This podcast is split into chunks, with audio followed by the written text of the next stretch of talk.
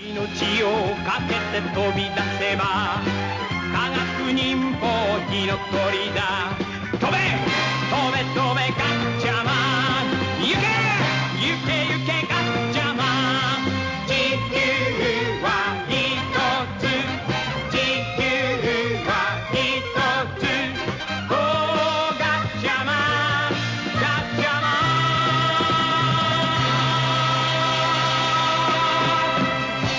Welcome to the Winter Palace. I'm your host, Mark Cole, editor and publisher of Odessa Steps magazine. Today on the show, I'm happy to welcome back my friend Ashraf Khalil from the AP. We're going to talk about the Sandman TV show. But first, we're going to talk about the Sandman comic, which we've both been reading since the late 80s in college. We're going to talk about how we started reading it back then, our favorite issues, the delays that we had to get through, and on how that relates to the television show, what we did and did not like, which casting we did and did not like, what we think may be on future episodes. We also talk about some of Neil Gaiman's other TV shows. After that, there's some wrestling talk. Ash is going to talk about what he likes recently amongst the two big shows, and also all the Sturm und Drang that seems to be going on backstage there. I don't talk about either because I don't watch them, but I am going to talk about some of the older stuff that I've been watching lately. We're also going to talk about the death of Antonio Inoki, what Ash knows and doesn't know about him, what he's looking forward to learning, and we talk about some of the infamous incidents in his life. And at the very end, there's some brief football chat. We're going to talk about Ash's Egypt not making the World Cup and how things may go in Qatar later this year. Thanks for listening. We hope you enjoy the show.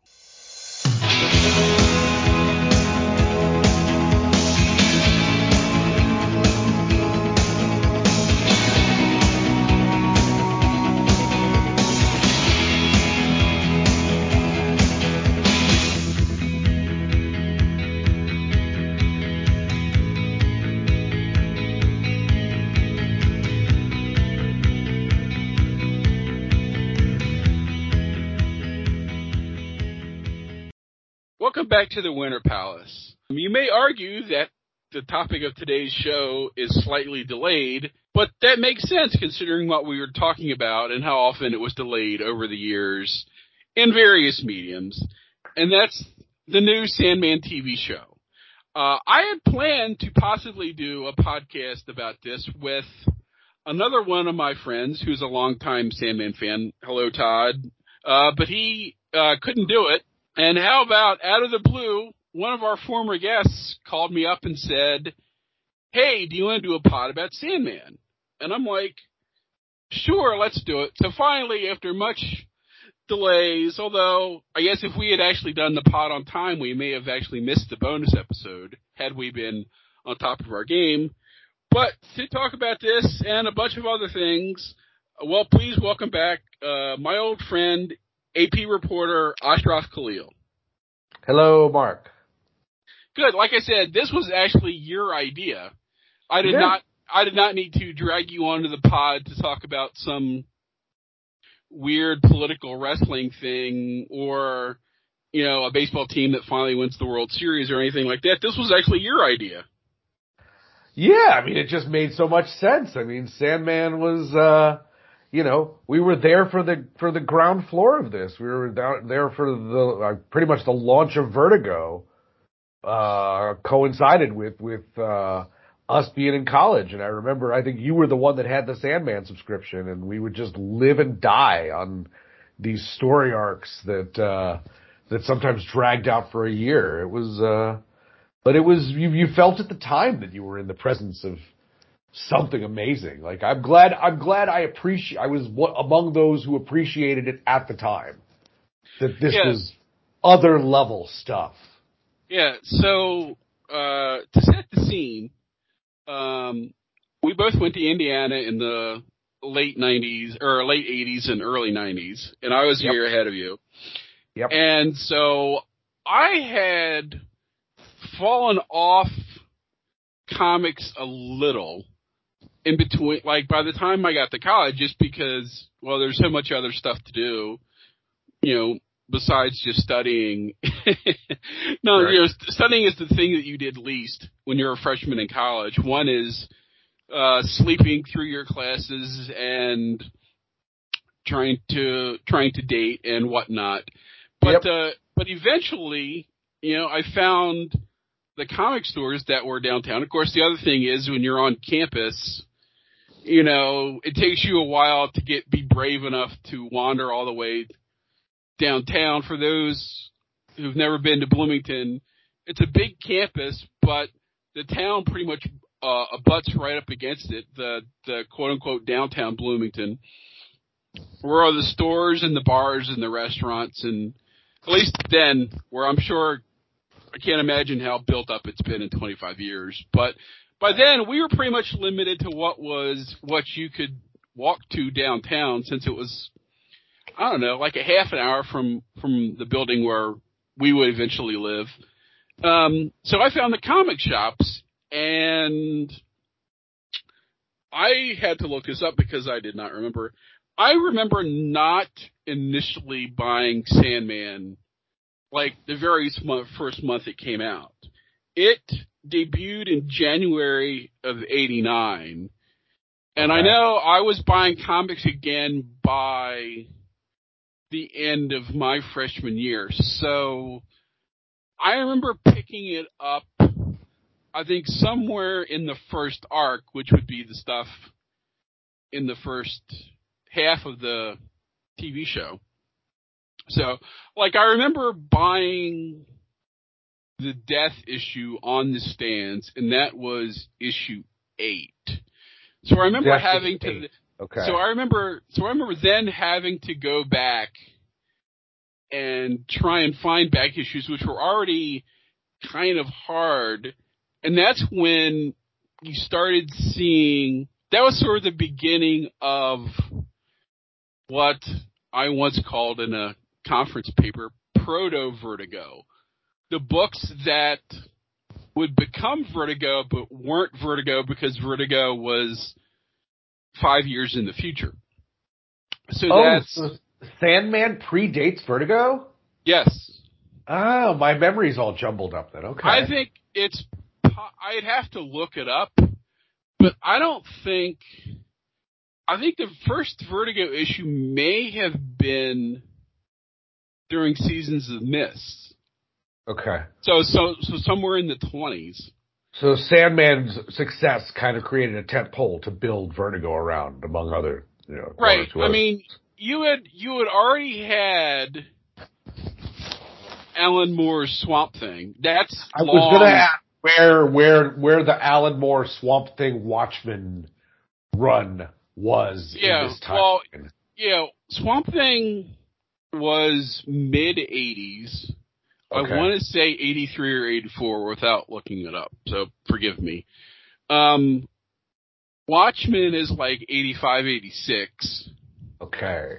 So, so and Dark Knight was before, you know, so Frank Miller's Dark Knight and Watchmen, you know, are mid 80s. Alan Moore's Swamp Thing is mid 80s. So then, in the late 80s is when you get the stuff that I would call proto Vertigo, meaning Sandman, Shade the Changing Man, Doom Patrol, I was gonna ask where's Doom Patrol in all this because I sort of consider them of like like Doom Patrol, like the various Alan Moore works, Dark Knight and Sandman as kind of the anchors of this of my re of my getting into serious adult comic books.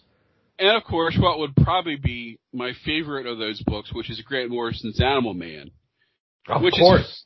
which is funny because Grant Morrison's Animal Man was over before Vertigo.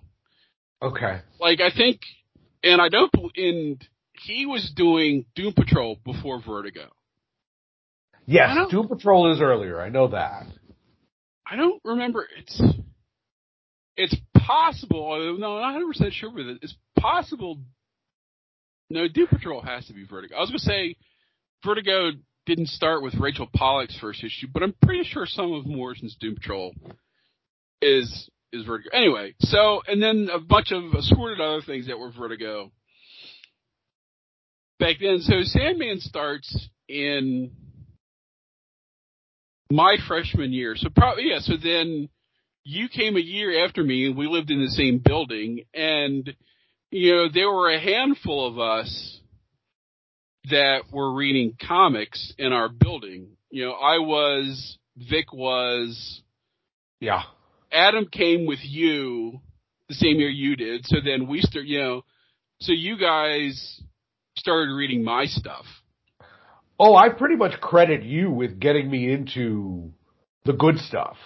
Like everything. Watchmen, Dark Knight, all of it. You know, I, I was reading, I was an X-Men kid. You know? Not much more than that. So, so I, I put a lot of it on you. I guess that's good. So, yeah. Oh, no, thank um, you.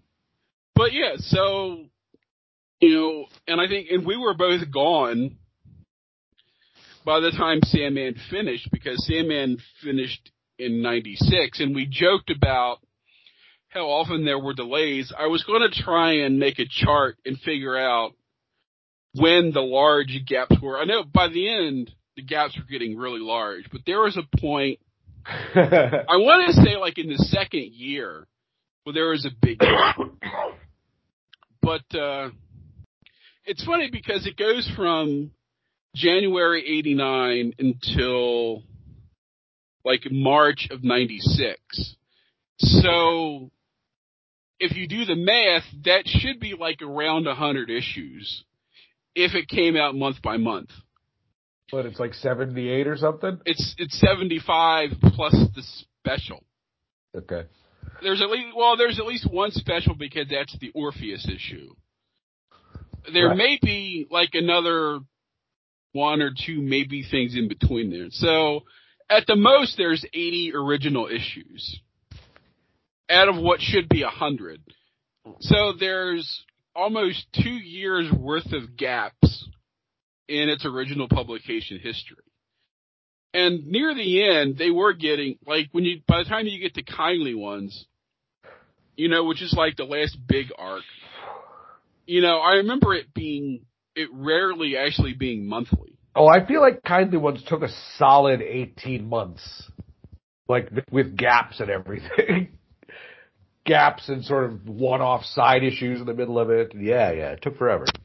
And I'm sure, and it's so funny because like I talk to people now, you know, that are younger that read comics and it's just like, you know, they've had the luxury, you know, I know people that have read Sandman like in one sitting in one day.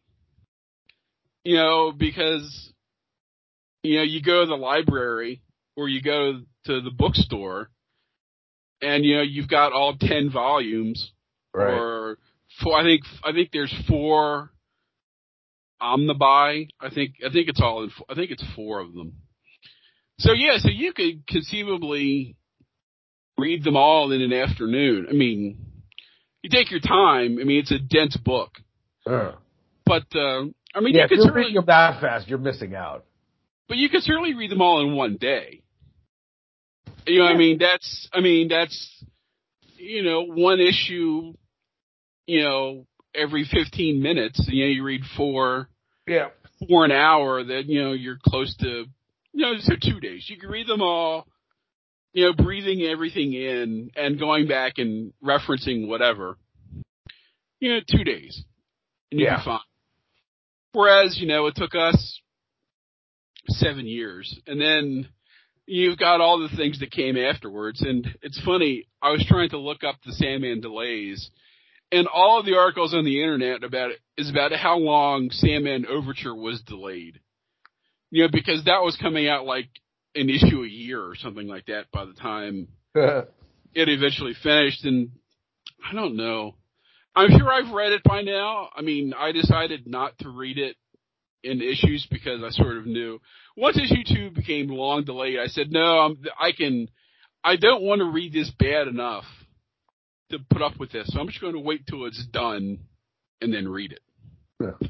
So I'm sure I probably read it. I haven't, I admittedly have not read hardly any of the newer stuff. Like the stuff in the last couple of years that are being done by other people. Oh, I haven't touched any of it. I mean, I read, you know, back when they published The Dreaming, you know, which was, you know, an anthology series where you had different people writing whatever. I would pick and choose depending on, you know, who the writer was or who the characters are. Like I know I I read and bought the issues that Bill Willingham did that were about Mervyn Pumpkinhead, who happily made it into the television show. yep. Um, and you know, depending on who the you know, if you look at the and then all the various miniseries there were, because obviously at some point, Sandman went from being a cult book to being um, a cash cow for DC. Oh yeah. You know, you know, there were as many Sandman miniseries as there were, you know, Batman or X Men miniseries. And, you know, at least it seemed that way sometimes. And then, you know, even the remotest characters in the Sandman gallery got is, you know, there. I mean, we could name characters. You know, people may who may may not know who only watch the TV show. There's there's a handful. You know, there's people who are there are witches who eventually got their own book, and the the the three witches got their own book. There's another witch named Thessaly who got her own series for a while. Like I said, the Merv. I mean, you know, they were doing one shots about Mervyn Pumpkinhead, who was a joke character that Gaiman put in the background of, of early Right. issues, who eventually became this weirdly popular character. But I mean, that's I mean, one of the great things about the book, one of the the good things and bad things about the wall that they put up at Vertigo is the first, you know, the, certainly the first year, the stuff that you can see in the TV show, like, is full of all of these old obscure characters that Gaiman rescued from obscurity to to put in his book. I mean, all of um, you know, DC used to have all these, an- well, I guess not just DC, but all of these comic companies had anthology books mm-hmm. for usually for the other genres, especially horror. You know, starting with like the EC stuff and the Crypt Keeper. So DC had House of Mystery and House of Secrets, which in the mid 70s went from being just regular um, like weird sci-fi books. I mean, House of Mystery used to be Martian Manhunter and Robbie Reed Dial H for Hero. That used to be the two character, the two books, the two stories in House of Mystery. Okay. And then when you get to either the late 60s or early early 70s, that's when they become horror books. And House of Mystery becomes hosted by Cain, and House of Secrets became hosted by Abel. Okay. So Gaiman took that wholesale. Okay, I didn't know Yeah. that. There is a book called Ghost Castle, which is uh, like a later 70s book. That's where Lucien's from. Lucien was the host of Ghost Castle. All right. E- you know, there was a book called The Witching Hour. Um, that's where the three witches came from. Um, Eve, I think, was host of Tales from the Unexpected. Hmm. So, like, almost all of the characters, the sort of secondary characters in the Dreaming, were were characters Gaiman had rescued from obscurity from DC. And then you can't really you can't tell this from the TV show, but the first arc of D- of Sandman is full of regular DC characters. hmm I mean, he meets in the issue where he goes to retrieve the sand, I think. He meets the Justice League. So like Martian Manhunter and Mr. Miracle are in that issue of Sandman. I remember that. Yes. You know, Constantine, you know, was originally created in Swamp Thing. And I think he had oh, we forgot Hellblazer. Hellblazer is another of the proto Vertigo uh DC books. It may I mean, it may have been numerically it probably it probably was before Sandman or Animal Man. Now that I think about it. Um. So Constantine was the DC character. Doctor Destiny, who's Doctor D, is a Justice. Is it- was some fringe villain, right? Yeah, he was. A, he was a Justice. He's a Silver Age Justice League villain. He's the guy. He looks like Skeletor. If you ever see the '60s DC comics, he's the guy that looks like Skeletor that wears a ruby around his neck. Now that we know what the ruby is, right. um, there are probably some others. I'd have to think about. But so and and then Hector and Lyta Hall were um, from Infinity Incorporated. Hector Hall was the son of the Golden Age Hawkman and the Golden Age Hawkgirl. Lyta Hall originally was the daughter of Steve Trevor and Wonder Woman. And then after the crisis, Okay. she became the daughter of a new character they made called the Fury, who was basically Wonder Woman and Wonder Woman with a new coat of paint. So, and the the Kirby Sandman, the um, who in the TV show is the Sandman character that Jed dresses up as when he's in the Dreaming to fight crime or whatever Right.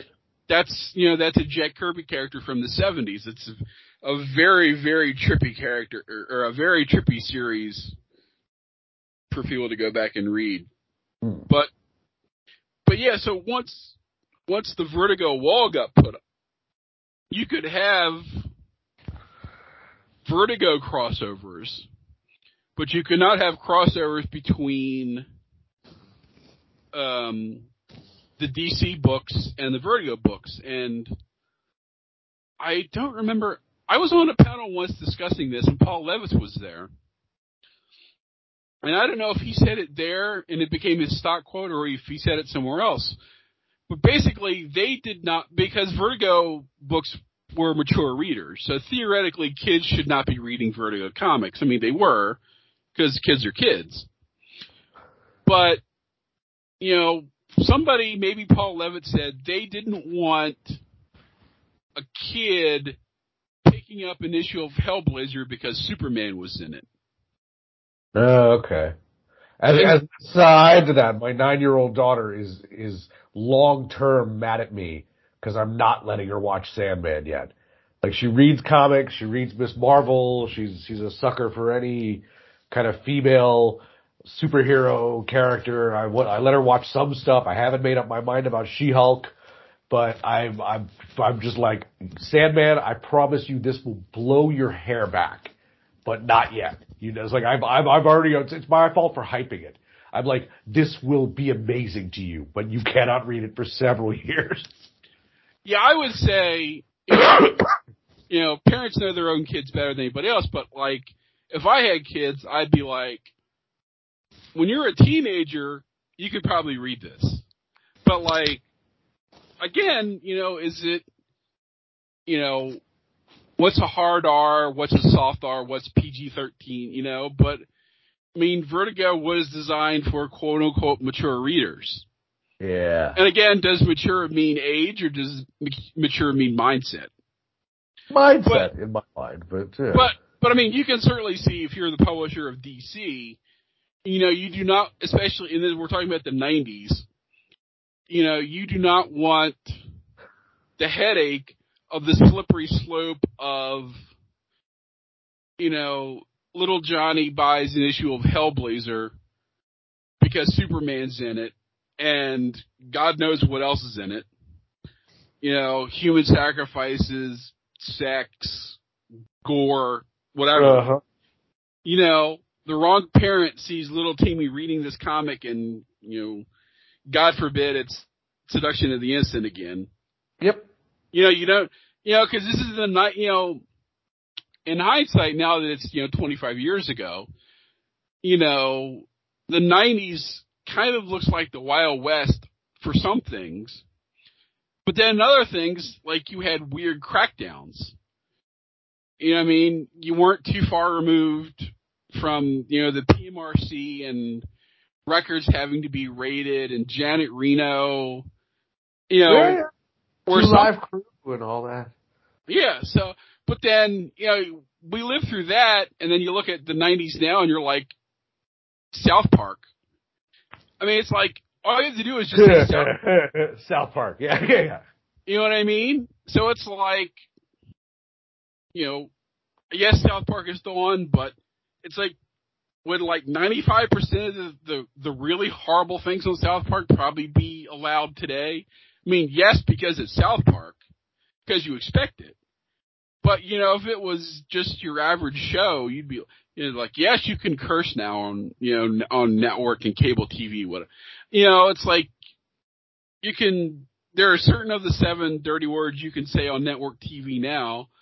But you know what I mean? When we were growing up, it was a big deal when someone finally got to say ass on television. yep, yep, yep. You know, and we got to see, you know, Dennis Franz's butt on NYPD Blue. It was this you know, you'd think the world would would have stopped. That was a big deal. Yes. Whereas, you know, now, you know, again, some things super strict, some things not strict at all. It's just a weird, and you never know until something happens. But anyway, so yeah, so that was all of our our time reading Sandman. So it's funny, you know, we've gotten the first two arcs now, and it's interesting that one of them on the show is like probably one of the first issues I would think of on how they are how are they going to do this on the TV show, and that's the cat issue. Oh God, I watched that today. Like I didn't realize there'd been a bonus issue until you told me. I, I have a take. I have a take on this one. I am bummed out that they decided to do that in animation and not live action. I would, I, at first I thought they weren't going to do the cat issue.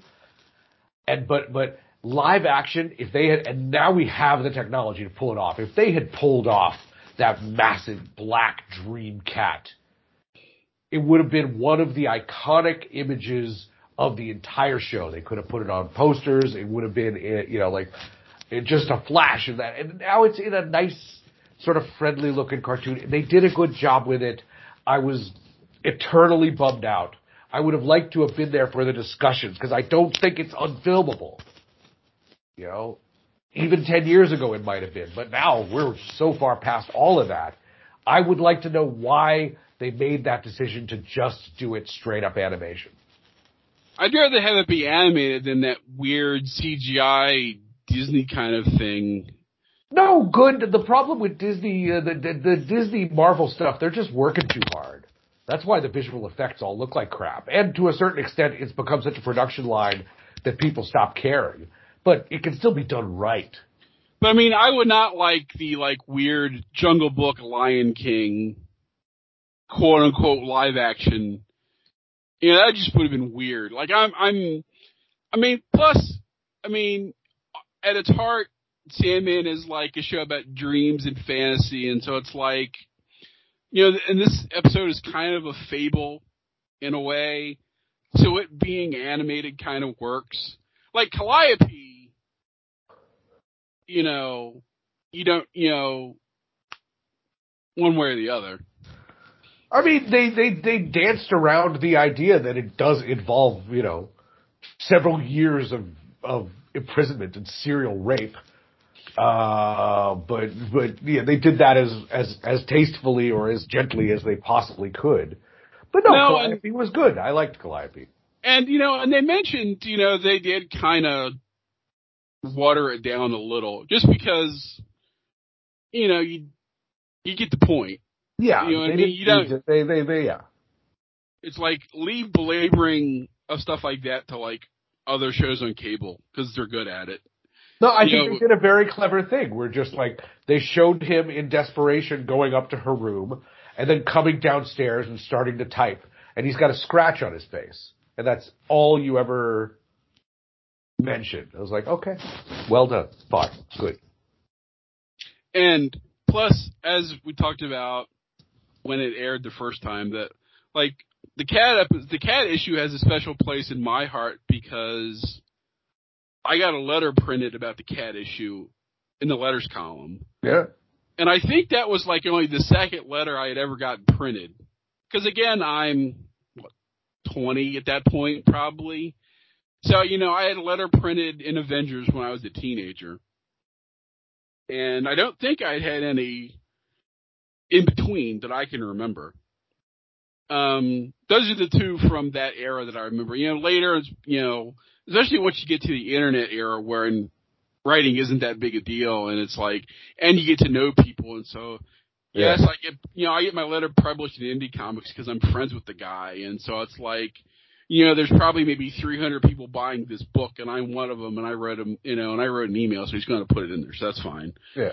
But you know, to be in a DC book and yeah, again, Sandman at that point was a big deal, at least to sort of, you know, the cult audience at you know the college age, you know, the people that get the reference, you know, all the literary references in Sandman or in Swamp Thing or whatever, you know, like the arguably the who the book is targeted for. quote. Yeah. So So what, how did you feel about the overall product, Mark? of overall, I was pleased with the show. Uh, first, to put, to grade it on a curve compared to, and this really isn't fair, but to like, to compare it to like the other comic book shows that are on right now, I would say it's leaps and bounds better than most of them. And again, again, like you said, Marvel has become an assembly line. And so I think the quality has suffered a little, certainly in the special effects. We know that. Sometimes it gets real bad.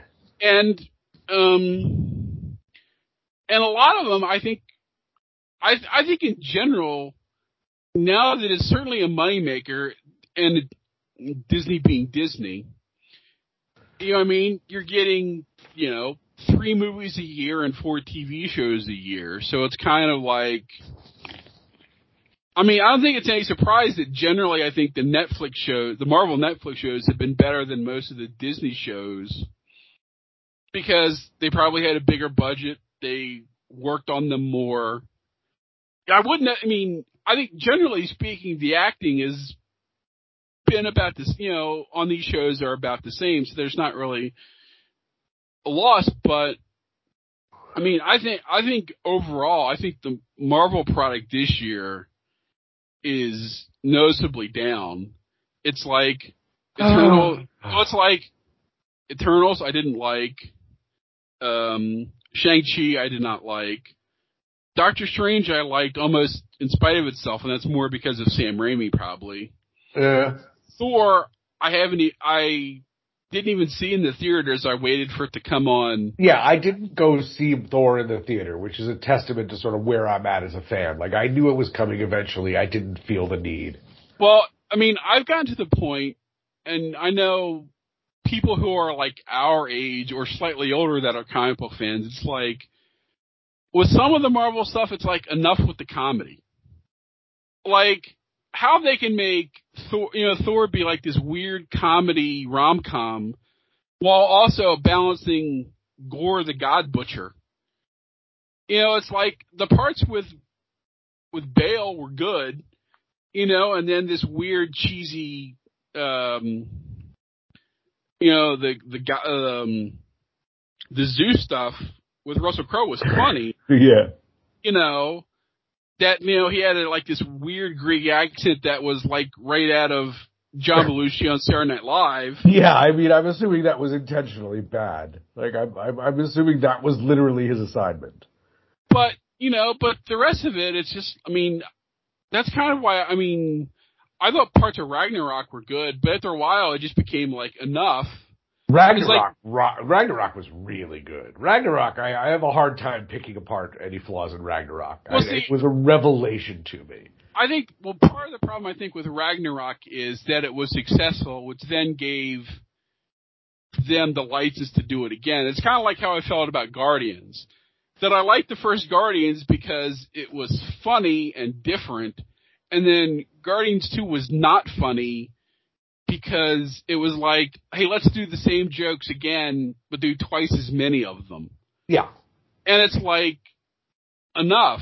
And you know, in the TV shows, You know, She-Hulk has been. I said today, I'm mainly watching She-Hulk now for the cameos to see what obscure Marvel characters they stick in an episode. Yeah.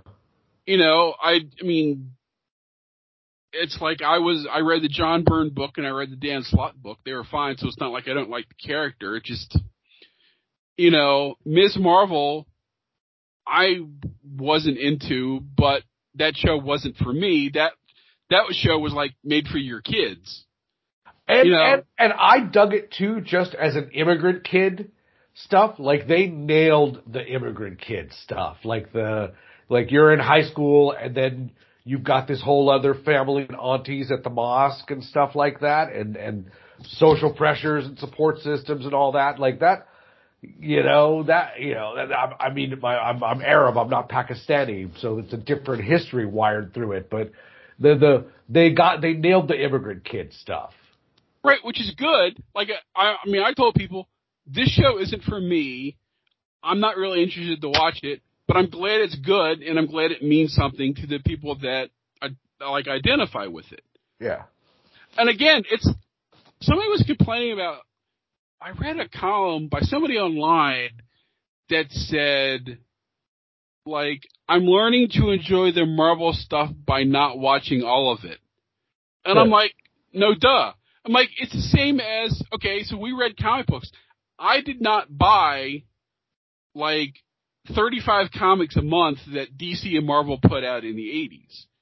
You know, it's like I bought the two or three a week that I wanted to read, and I didn't read the other ones because they, you know, it's because I didn't care, or I didn't like the character, or I didn't like the art, or whatever.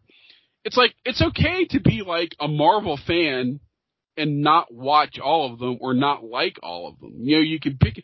You know, you know, you know how to have like your Marvel, your Merry Marvel Marching Society card that they gave you in the '60s does not mean I have to watch everything. You know, like I get checked to see what I've watched. It's like no, you like you watch what you watch, you like what you like. You know, and like I'm hopeful. I'm expecting Black Panther to be good. yes You know, I'm fairly hopeful this Werewolf by Night show. I mean, it's a one shot, so I'm hoping that it does what they want. I mean, they probably can't be as horror-y as they probably maybe want to be, you know, because it's still a Disney show on the Disney Channel. So, you know, Well, they that- Now, could- Secret Invasion is going to be what exactly? It's going to be a show. It's going to be a movie. It's going to be what exactly? I don't remember off the top of my head. I think it's some. I think it's. Let's, let's just. uh Because they've got that like spooky black and white noirish trailer, right? Uh, I don't remember. No, it's a television show. But so, like, Secret Invasion is going to be a television show, but then Thunderbolts, which would work as a TV show, is going to be a movie. Uh. But then that may also be because they can't afford to pay all seven of them to do a TV show. You know, you can pay two or three of them to be in a TV show. And again, yes, because Disney doesn't have any money. Sure. But you know, you but you know, you gotta have a budget for something. So it's weird as to what's a movie and what's a TV show, and then you know, DC is just a horrible mess. You know, I I have my fingers crossed that I won't hate Black Adam because I love the Justice Society and I like The Rock. But you know, do I have faith that DC will do anything right? No. I mean, I mean, I dislike I dislike Peacemaker so much I stopped watching it. I liked it. I enjoyed Peacemaker. It's you know, it just became it was it was too over the top and like a little too violent and a little too violent. I mean it was again I'm old you know, so it's like I don't need to see my superheroes cursing and excessive like and it's funny because it's Cena. It's funny to see Cena dropping f bombs, you know, because he was the squeakiest clean guy for the longest time. So Yeah. it's you know, it's, so it's funny. It's like you know going to see Bob Saget do his stand up.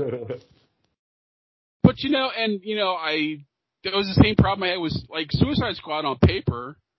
I thought I was going to like, and then it was just more. I mean, it's the same thing. You know, it's the same people. So Oh, the show, the the the the, the, Grant Morrison comic.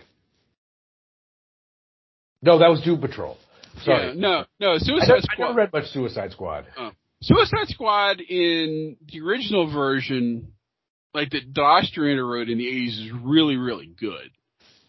And the pro- the problem is, it's I mean, like a lot of like the modern stuff, it's just like it's too it, it's too hyper violent and like it's self aware, but not like in a cool metatextual way. It's like bad guys have to be cool and we've got to have all this hyper violence and everything's got to be dark and it's like you know could DC make a movie made during the day Does Doom Patrol still exist as a going concern? I never caught up to the show, but what I saw of it, they appeared to be very faithful to.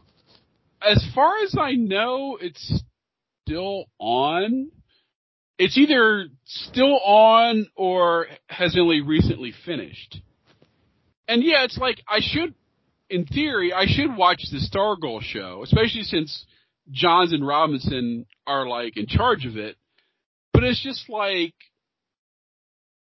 it's more of like I just I'm like so divorced from like 99% of the current continuity that it's just like I don't want to it's like it'll be if it's too different it'll just it'll just annoy me. It's sort of like the Marvel stuff, it's generally close enough to like archetypal continuity that it doesn't bother me with nitpicks. But it's just like DC has just become so dark and drab and hyper violent for the most I mean, there's a reason that I said the best like DC book that I've read like in the last two years probably is was Scooby Doo Team Up. Because it was an all ages book and it was chock full of like all these old DC like you know here's the Scooby Gang and they they're solving a mystery and they they run into Plastic Man you know and then they have to solve this mystery and then the next issue it's oh they run into Yogi Bear and Boo Boo okay. but, but, you know, it's fine. And then the next issue, it's they meet the freedom fighters. You know, so there's them with Uncle Sam. And then this year, like they canceled that, and then it became Batman slash Scooby Doo. So like, it's it's like the it's like the Batman Brave and the Bold cartoon, Mhm. but sort of, and then you throw in Scooby Doo. So it's like weird team ups, and you know, harmless. You know, ten page story. It's cute. You see some characters from the '60s that you haven't heard of in 50 years, and it's over. It's like nobody's arms getting ripped off, nobody's heads getting blown up. You know, the Joker's not a good. You know, Joker's not the hero.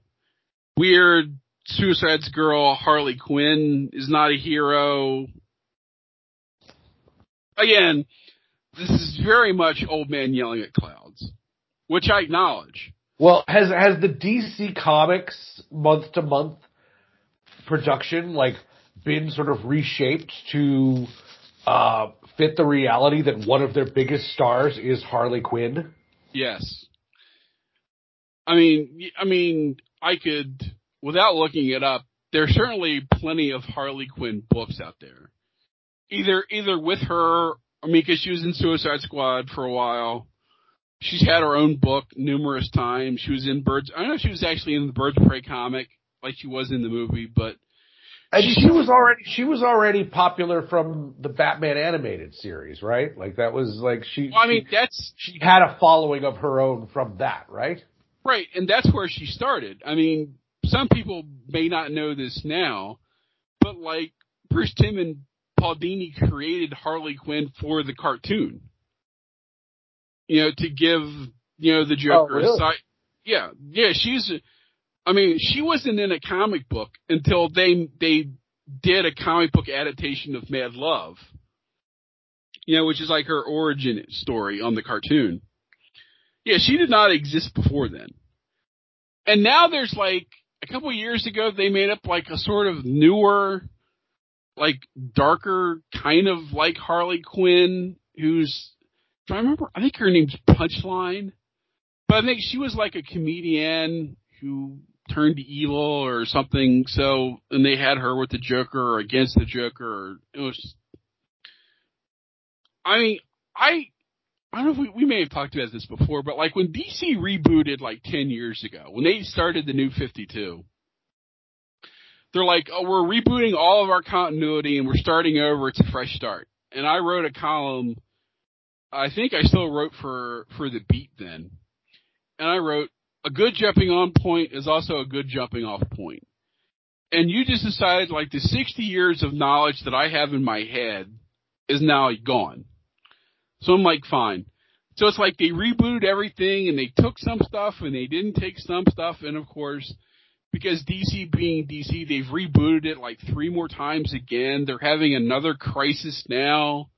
And then here's a pet peeve. I don't know if you've heard me rant about this before. When I was a kid and you had very few multiple Earths, and you know, almost none of the Marvel and DC had it. It was cool because it was like once a year something would happen. Uh, But like now, like Marvel and DC especially are nothing but multiverse characters. Because, and this is my, here's my theory, and I don't think if I've talked to, I think I've talked to people about this who have sort of tacitly agreed with me, but like not on the record. Okay. Comic book creators, generally speaking, get royally shafted by DC and Marvel. Like for rights. Which is nothing new because that's what, you know, that's the history of comics is the history of creators being shafted by the companies.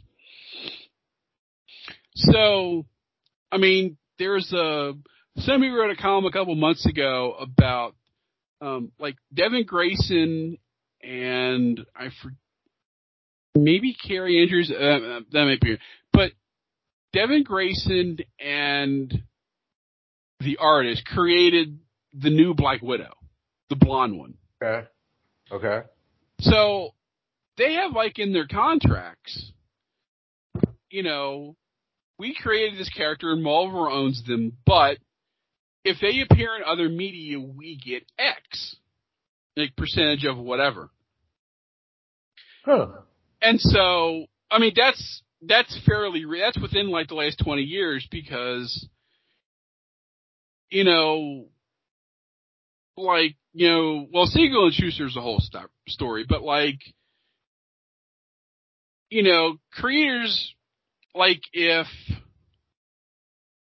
somebody would like say, like like the Penguin, like the Penguin was in the second Batman movie, then arguably the guy who created the Penguin, this is Bob, you know it was Bob Kane, but like if if Joe Writer X had created the Penguin in the fifties, and you know like the Penguin's on the TV show and he's in the cartoon and he's in all this merchandise, they got nothing Right. So eventually DC and Marvel started making better deals for guys about royalties and stuff like that. I mean they still own the characters, DC and Marvel did. Right. So, so there's an article about Devin Grayson and whoever the artist was. Like they were supposed to get X amount of money for creating Yelena Belova if she's in a movie, and then she gets they get this much if she's on a TV show. Okay. Well, then it, then it turns out. Well, first they claimed that the money, the say, okay, these are all made up numbers because I don't remember what they are. But say, let's say, uh, their contract said they got fifty thousand dollars if if this Black Widow was in a movie. Well, first they said, I think I have all this right. First they said, no, no, no, it's not. You each get fifty. It's you two split fifty. So already it's half. And then it became, oh no, that's only if they star in it. But if you add up her actual amount of screen time in this movie, it's only X minutes. So that doesn't qualify. So you only get this percentage of that money. sure, sure. So, you know, Hollywood accounting, like, there was, um, I remember, like, like Bottom line, all told, it's better to go be what Garth Ennis or something and and write the boys for under an independent imprint and Right. presumably get right. a, a So- much larger share. So, so the moral, it's better to be the Walking Dead guy than, than Right. any of these. right. So, so the moral of the story is, if you're writing Batman, and you create, you come up with a really cool villain for Batman to fight. Do you give that to DC, quote unquote, for free? I mean, they pay you for the story. And theoretically, your contract says if this character ends up in a movie or a TV show, you get X. Or do you wait and you go to Image and you make your own comic and you use that character in your own book that you own?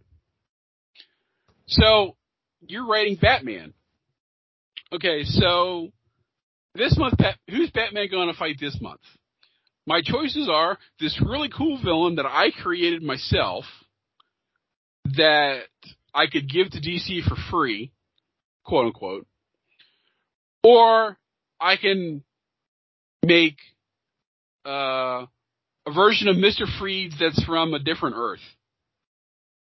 So he's fighting Mister Freeze from Earth Two instead of regular Mister Freeze Uh huh. you know, and then on a publishing, it's like there's 900 different Batmans running around now. I mean, it was a really cool movie and everything, but look at look at the Spider Verse cartoon. That's a movie of like five or six different Spider Mans. You know, it's like old Peter Parker, uh, Peter Porker, Spider Ham, Miles Morales, Spider Gwen, uh, manga, manga girl with the Spider-Man robot, you know, film noir Spider-Man. You know what I mean?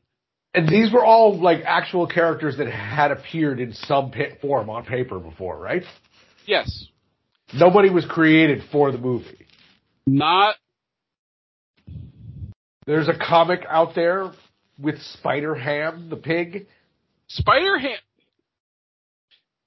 Marvel had a, a series of comics in the 1980s called Star Comics that were meant that were meant for little kids. Like right. that's where they published like the um, like Marvel had the rights for like the little shortcake comic. That was a Star. They published a Heathcliff comic. That was under Star. Like, Okay. They had, they had a Barbie comic for a while. That was under I, I was wondering like where like I could totally see at one point of course there was a Japanese preschool like, like middle schooler anime spider but it's like okay sure I, that, that I would Well- have been surprised that never happened I'll but get- get- where I'll did the pig come in was my question I'm, I'm getting to that. all right go ahead I might have to make this one of the images for the pod now. Um, so, do you remember? This is a parallel example, but do you remember when DC had Captain Carrot? I do not Okay.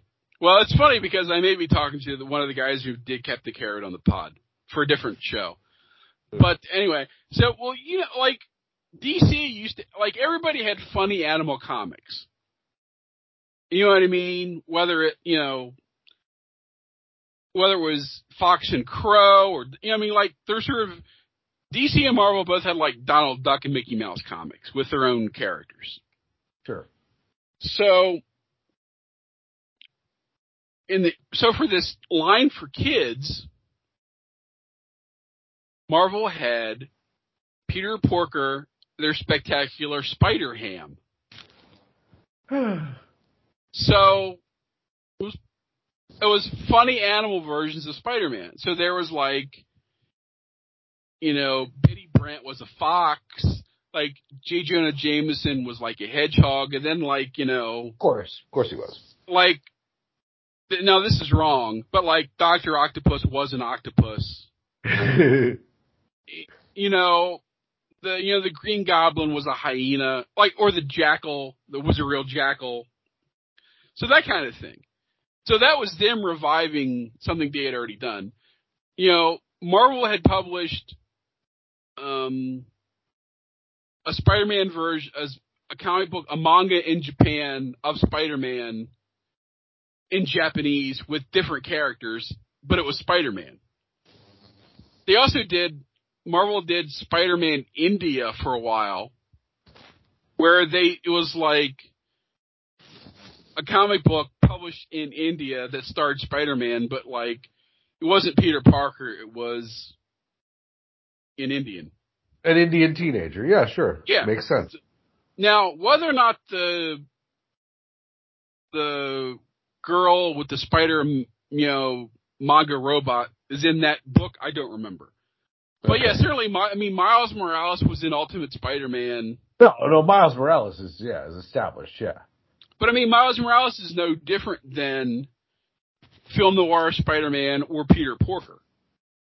You know, it's just another Earth version of the character. He was like, well, that was like the ultimate universe, right? Right. I mean, the yeah, the Ultimates. I mean, I don't remember in the beginning if the Ultimates were meant to just be an entirely new line of our characters done differently, or if it was always going to be this is another Earth and Marvel. I mean, because Marvel really didn't have a multiverse the way DC did, like for the longest time. Right. I mean, I mean, the whole point of the Marvel universe used to just be it was this very small, self-contained series of characters. You know, ninety percent of them all lived in New York. You know, but I mean, like I was talking about buying all the DC books. I mean, you know, when Marvel started, there were eight books, so you could buy every Marvel comic every month if you bought two a week.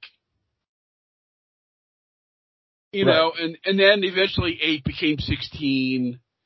You know, that's like Tales of Suspense split up, and Iron Man and Captain America each got their own book.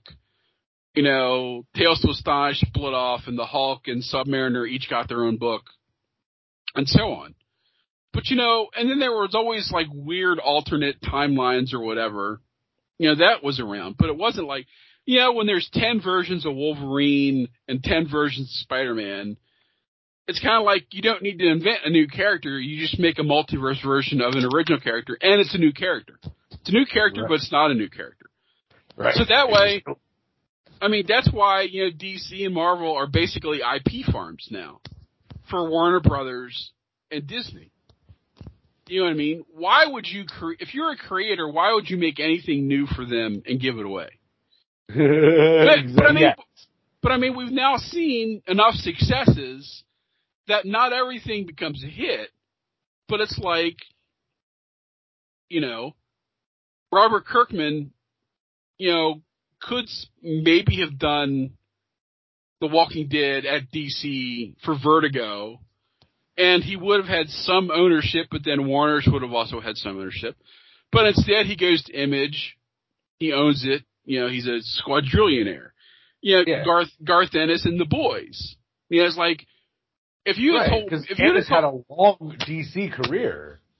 but I mean, if you would have told me that the boys would eventually become a hit television show, I'd be like, you're crazy because this is like a foul, X-rated version of superheroes. This is like Garth Ennis writing superheroes that he hates and making fun of them. And now it's become, you know, people wink at the show and it's become a big success. I mean, you know, everybody made fun of Mark Millar for all the st- you know, for some of his stuff. How many movies has has Millar, you know, as as he had made into movies now? There's what, like three Kingsman movies? There's Wanted. I mean, Wanted. Mark Millar, the guy who did Hellboy as well, or no, that's somebody else. No, that's Mike Mignola. There we go. No, Mark Millar did the ultimate. You know, he used to be like writing partners with Grant Morrison. So like they worked on Swamp Thing together. Okay. They worked on Flash. Like Mark Millar wrote Superman Red Sun. You know Oh. the one. I love Red Sun.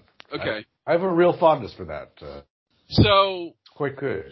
But like when I back in the '90s when I was talking to him online, he said he had this great idea that was going to be like the secret history of the secret society of supervillains. Okay. which never got made, but that became wanted. Instead of being supervillains, they're assassins. I mean, they're they're they're supervillains in the comic, but when they made the movie, they're just assassins or whatever. As a, just as a quick aside, you mentioned Grant Morrison. I just on uh, wandering on YouTube last week, I saw like the first time I'd ever seen an interview, a video interview with Grant Morrison. I think he was on Seth Meyers' show or something. And I don't know what I expected from Grant Morrison. He's delightful. He's this incredibly cheerful, sunny, slightly queeny Scotsman. Like, I, I wasn't expecting him to be this, like, cheerful motor mouth. I don't know what I was expecting. Well, it's funny because first of all, I thought you were going to say you couldn't understand him. Well, there's that. There's that. I mean- have used I mean- subtitles. Yeah, I mean, I know in the old days he had a very thick Scottish. I mean, I know plenty. I have plenty of friends who are Scottish. Well, I mean, you had. You mean one of your roommates was Scottish, so you eventually learned to. I mean, so you you, you I'm got pretty good at it. Yeah, I was gonna say you can. Yeah, you can. fast too. I was gonna say you can. You had to learn how to You know. yeah, yeah. understand Glaswegian. to an But- extent, yes. but yeah, but I mean, yeah, it used to, yeah, Morrison used to be hard to understand. No, but he's writing this novel now. I'm going to get this wrong, but it's about a son, like a solar sun. That's, it's like non-binary something. It's like if I start talking, you can definitely see this as a Morrison kind of pitch.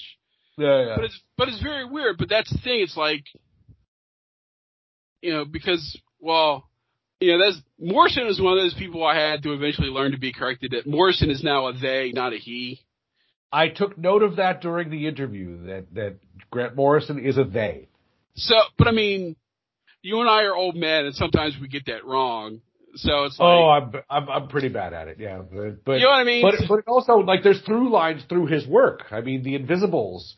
You know, I I was that the name of it? The Invisibles. yeah, That Yeah. that that had a, a trans Brazilian witch basically as one Yeah. of the main characters, I mean- and, and like and gave her like gave them like s- like standalone episodes. Like we find out their origin. Like was very invested in this character. So Well, I mean, if you're well, we talked about Doom Patrol. I mean, Doom Patrol had Danny the Street, who was a sentient street, who was like trans, who would like swap genders back and forth. okay, And, and this is yeah, and he's doing this in like the early '90s. So obviously he's been doing Yeah. this for the longest time. Like you said, Invisibles and Sebastian O has that kind of. I mean, it's that kind of like identity issues is full of and runs through like almost all of Morrison's writing. So there's a through line. Like once I once I like listened to him talk and so got a sense of him, is like okay, yeah, this makes sense. And that's a lot earlier, and you could say a lot more trailblazing than you know. We talked a little bit about um, Desire in Sandman, whether or not that counts as a trans character, because to call her she's not human, so you know she's she's something else. She's definitely non-binary, but well, you know well, I mean, if you th- she's well, an anthropomorphication of an idea.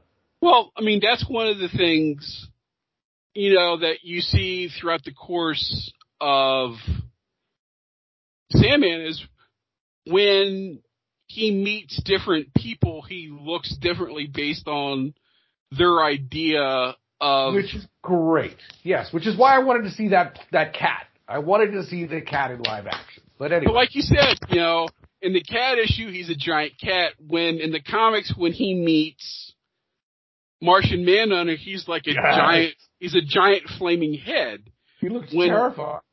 when he meets Nada in hell, He's African. He's African. So it would sort of make sense that desire would be man, woman, both, neither. You know, it's just funny. Like we were talking, we were talking about some of this before we started. But it's funny that some of the stuff, even in the early issues of Sandman, is was seen as I guess what we would now say is progressive. And yet the character, the character of Hal, the the the drag queen who was the the landlord in in for Rose Walker. I mean, you know, we kind of got to know him. Like that was that was yeah, it was cool, and it was normalized. but we were talking about um you know the thing about the show and the casting and again if you're talking about guys and you're talking about fictional dream beings like does it matter it, like how much is it important that they look like the characters in the book does it matter? Does it not matter? You know, it's, it's sort of like once you get past, you're like, oh, Cain and Abel aren't two white guys. Did, did did any of that sort of like take you out of your head or ring weird for you? I mean, uh, you know, I'll, No, I'll I mean- you. like any of the sort of Lucien is uh, a female black character, the, the librarian.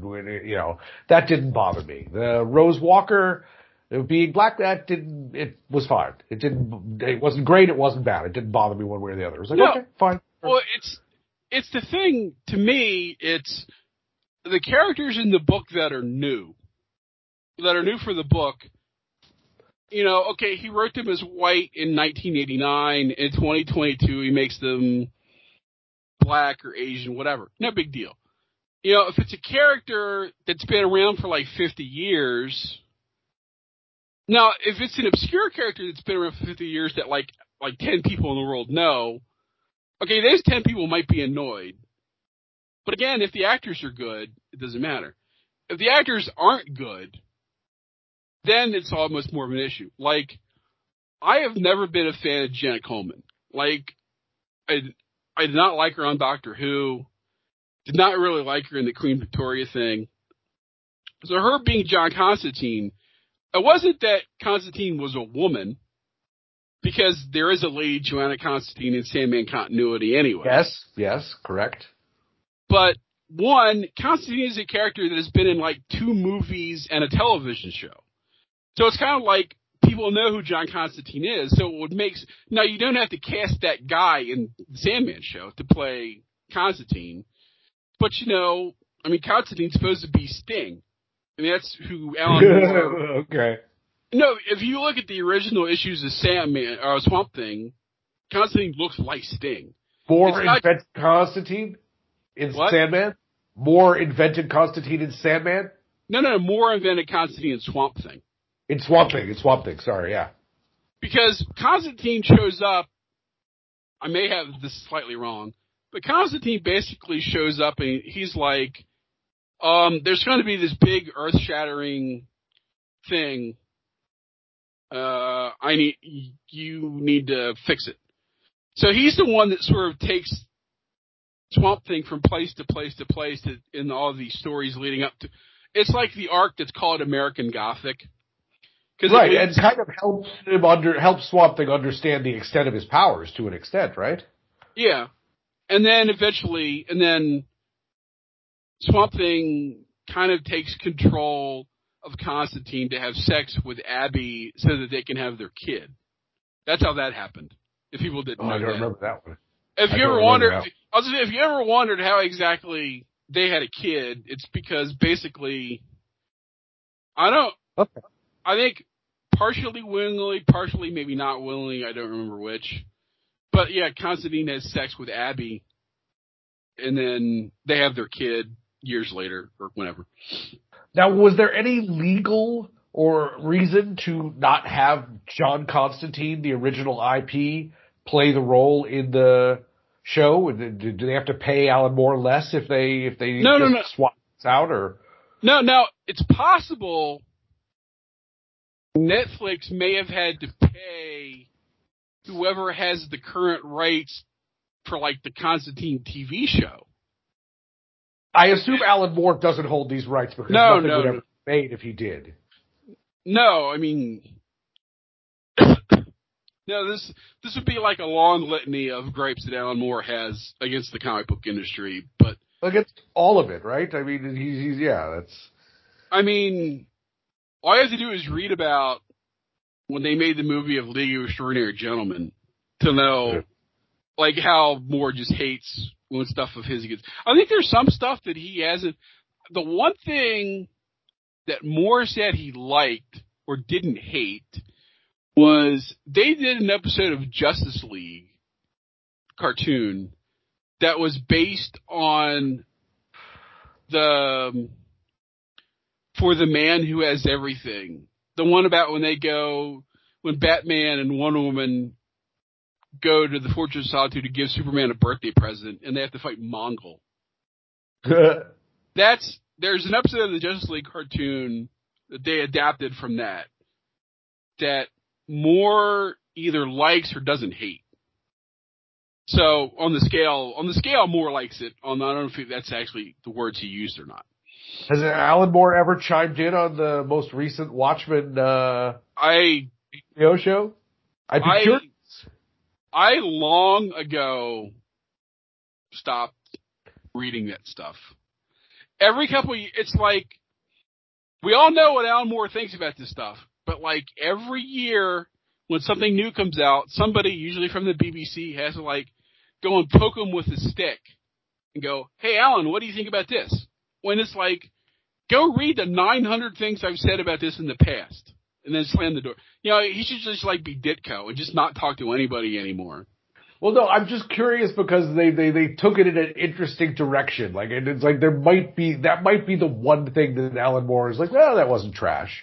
It's entirely possible that hypothetically the the the story elements in there he might not hate given like his politics. Yeah. That that's fair to say, but um no, it's like I don't read like anything Moore has to say anymore. Even if it might be interesting, I don't want to know. It's like I don't I like I have not seen any of the Watchmen stuff. I have not read any of the Watchmen stuff. None of the stuff that that he did not do, I've never read. you didn't see the HBO show for I did not I did not watch the HBO show. I have not seen the Zack Snyder movie. I No, the not- Zack Snyder movie. Of course, that's that's disposable. But the HBO show might be worth your time. It's interesting. They do some stuff. This falls in the category of I don't want to see it if it's good and you like it good. That's as as I grow I old. thoroughly impressed. I was thoroughly impressed, and I went in like you know not willing. Like even the Zack Snyder Watchmen, yeah, like the you know I watched that out of like loyalty and was just kind of like didn't feel the urge to ever watch it again. Like I'm not even sure why. I'm I'm not even sure why Watchmen didn't work, but Sandman works because they were both extremely faithful, almost line for line well, this is, adaptations. well, this is something interesting because Sandman has been optioned dozens of times probably since the 90s. I thought it would never happen. I mean, I- you and I, you and I are old enough to remember that at one point, the rumors were that it was going to be Johnny Depp as Dream and Winona Ryder as Death. Yeah, I mean, I'm glad that didn't happen. Although Because- yeah, I could see the face for it. I wanted Joseph Gordon-Levitt.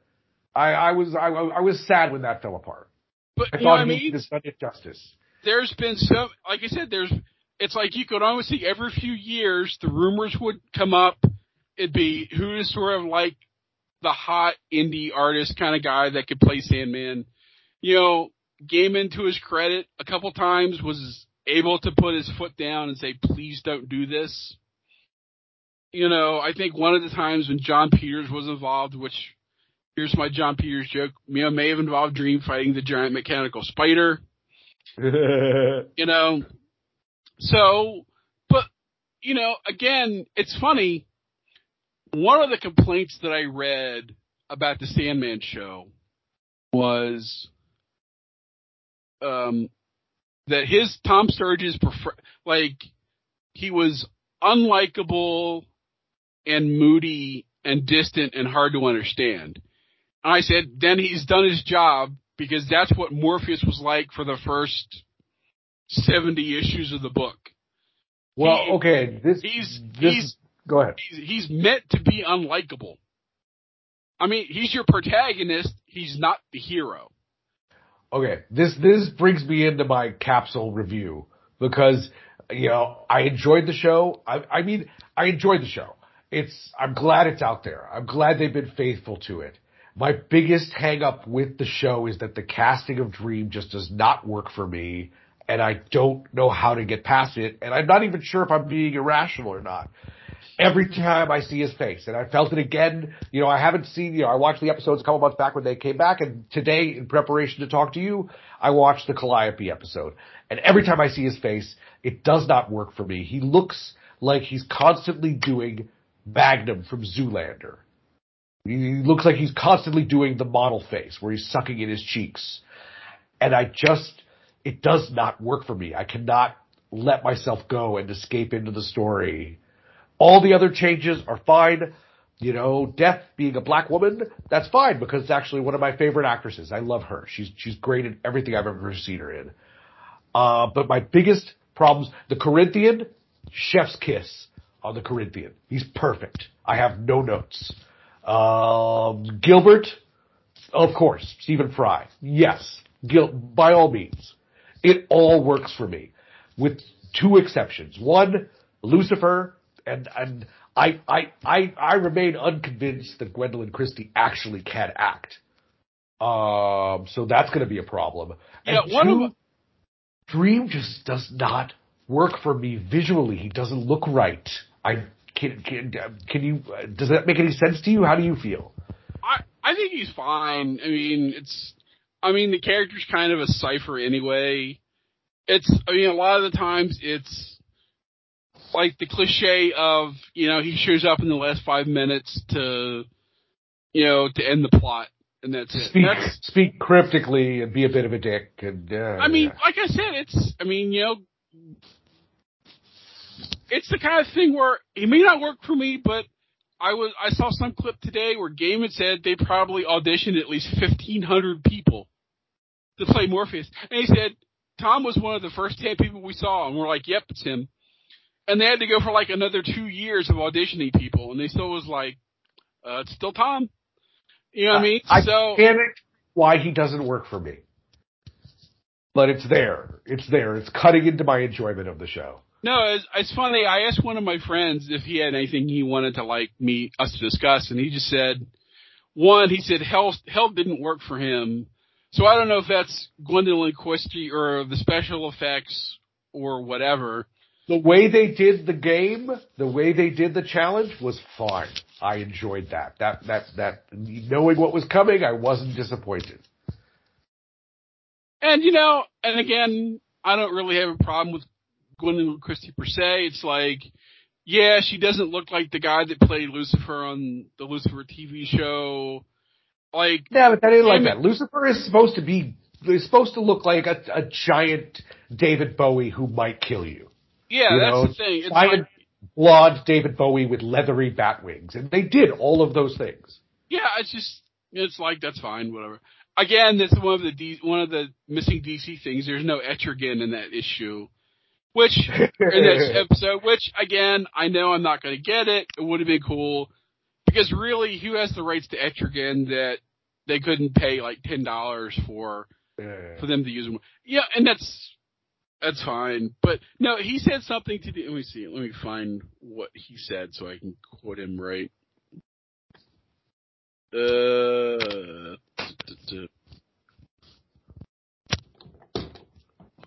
it, it reminded me that Gaiman was 29 or 30 when he wrote it, and it feels kind of young now. So it is. It is funny that you know we were talking about how this was written in the time, and I'm sure that you know if he were to the stuff that he's written since then has been different. But you know, yeah, probably was written by you know, uh, late twenties year old British white guy, you know, who has a certain set of life experiences. I think I don't know if he had moved to Minnesota by then or not. You know, I mean, Minnesota. he used to. Which is why when you why when you read American Gods, there's all that stuff from like the Upper Midwest because those are like places like he went to visit or that he knew because he like lived in that part of the country. Yeah, yeah, yeah. I, I, I'm aware just growing up in the burbs of Chicago about wherever, wherever that place was, the house on the rock or whatever that, uh, that they go to for their big God summit. Yeah, I, I I know of that. Yeah. Yeah, I mean, so that's all from his, like, I'm sure if he were to write whoever he writes now, you know, now that he's, you know, a multimillionaire and a celebrity couple with Amanda Palmer and, you know. Sorry, who Neil Gaiman a, a couple with? Amanda Palmer. Oh, okay. The performance artist slash musician. I'm not sure how she's technically categorized. But I think they've been married for like 10 years or something like that now. Oh, cool. Hey, I'm glad he's involved. I'm glad he's happy with it. I'm glad that Neil Gaiman is like a happy, well-adjusted person who seems to have navigated all this without becoming bitter towards the industry. You know, it was a slow trickle. He's actually had quite a few things of his. Well, the Uh, one thing I was going to mention, do good stuff. Like, you know, American Gods was pretty. I only watched one season of the show, but I liked what they did with it. well, it's funny that when we were talking about his creative control on this, that it's funny how this is so faithful and good. And Good Omens was very faithful and very good. I did not Ameri- watch it, but it looks like a blast, actually. Whereas American Gods, he was sort of involved with, I think, the first season and then less as it went on. And you can see when stuff starts to go different, like you wonder it's because maybe he's not as involved as he was in the beginning. I mean, American Gods, I thought, certainly at least the first season had some good points and some bad points. I mean, Ian McShane is like perfect. Yeah, it's like, of course, yes, Wednesday. you know, and then some of the other, I mean, it's now been long enough, I don't remember, but like, it was mostly fine. You know, but Good Omens I thought was great, even though like, there's a bunch of stuff that was tweaked. Again, because you're setting it 30 years from when it was written. I mean, it's the same with this. Like, they very conveniently now have him, uh, that it's now been a hundred years that he was imprisoned as opposed to being like 70. You know what I mean? So there's also some other, Fine. That's, There's that's, like- that's a but I mean, yeah. there's also, there's like stuff in the 30 years in between that you can just sort of skip over that you don't need to worry about. Yeah. That's not that, again, it's, it's like, nitpick, oh, that's another thing I remember. When we're talking about casting, it's like, Charles Dance is perfect. He's like the perfect Yes. guy to play Roderick Burgess. Yes, he is. You know, Joely Richardson was great. David Thewlis is amazing. He's probably like the best person on the, on the whole first season. Oh, but uh, there's a plot point I wanted to ask you about. In the show, in the David Thewlis, in the Dr. D, you know, Diner of Death episode, doesn't he kill the nice lady who brings him to the diner in the end? Yes, the lady and- who he gets a ride with? Like he, they've- he, he, he makes it like he's gonna let her off the hook and then he turns around and shoots her, right? yes, and Gaiman She has died. talked, yeah, Go. Gaiman has Gaiman has talked about why she lived and didn't die in this. I would like. I'm going to ask you to send me that link. Yeah, I'll I was find really curious about that change. He wa- I think it. I may have this wrong, but he just kind of said, like, she has enough going on, or it, it, like, it doesn't really matter one way or the other. In a way, it's kind of cool that like D hasn't like totally lost his humanity. That like he spares this woman because you know he's getting ready to do this these horrible things. Yeah. Which, oh, and here's something I had for, completely forgotten, either didn't know or had completely forgotten about until I was looking stuff up today. Like five or six years ago, these independent filmmakers remade that issue of Sandman as like a short film. It's like a half an hour long, and like it's faithfully reenacted like panel by panel. Like live action or Yes, yes, live action. It's let me see. Let me. Huh. But and it's on YouTube, so I will maybe if I remember to put the link. Let's see, Sandman. As I'm now looking for the Wikipedia page, Sandman 24, Sandman 24 Diner, 24 Hour Diner. Sandman 24 Hour Diner is a 19 is a 2017 gothic horror fan film produced and directed by Evan Henderson and Nicholas Brown. The film is a direct adaptation of Neil Gaiman's Sandman. The film follows issue 6, 24 hours, comprised of one of the darkest and horrific issues of the series. Yeah, that's fine. So that's, you can, that's on YouTube because I, I saw it earlier. I didn't watch it. But, so, I mean, if nothing else, that would be interesting for people to watch to compare it to the episode of the TV show. Because there, you know, like every episode, there's some tweaking. Yes. Um, are you the one that told me how they liked, they really liked how they did the Hob Gadling thing on the TV show? Or is that somebody I- else? I don't know if we talked about it, but I did like it. I Uh, I thought it was well handled all through. Well, one of my friends thought it was interesting. It was a good idea to like pair it with the death in the death issue or the death episode. Yeah, that's right. Oh, that was a bit of clever sort of mushing together, aren't they? Because those those issues aren't even concurrent, are they? They're like they're several issues apart. No, and that's I mean, and plus he shows up. I want to say like maybe once or twice over the course of the book. Like I, Hob Gadling? I think so. No, no, he definitely shows up towards the end. He shows up again because he's got like, uh, he's got a black girlfriend and he's still like guilt ridden over owning slaves and he keeps like making all these references to it. She doesn't know what the fuck he's talking about. And yeah, yeah, he pops up like possibly even like in the kindly ones or something. Like, yeah, Yeah, he pops he- up He may al- independently later. I do. he may also be in the Lady Joanna Constantine issue, although I'm not. Well, she's in his issue, isn't she? Like that, that, that's still the Hob Gadling issue where where Joanna Constantine tries to kidnap them or something like that and then fails. Well, I was thinking about the issue with Joanna Constantine where she's trying to smuggle Orpheus's head out of France.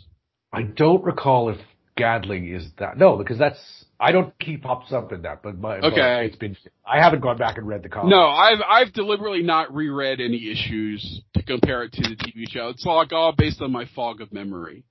yeah, me too. And that may just be because I'm mixing revolutionary France with old ye England in my head. But yeah, there are, it's, one of the things that I, I figured we'd talk about too is they still haven't officially greenlit season two. And he said if we do it, it would Uh-huh. still take us a couple years to do. But I'm like, well, seasons two has to be seasons of Mist, which would be really interesting to see them do if for no other reason you've got Odin and Thor.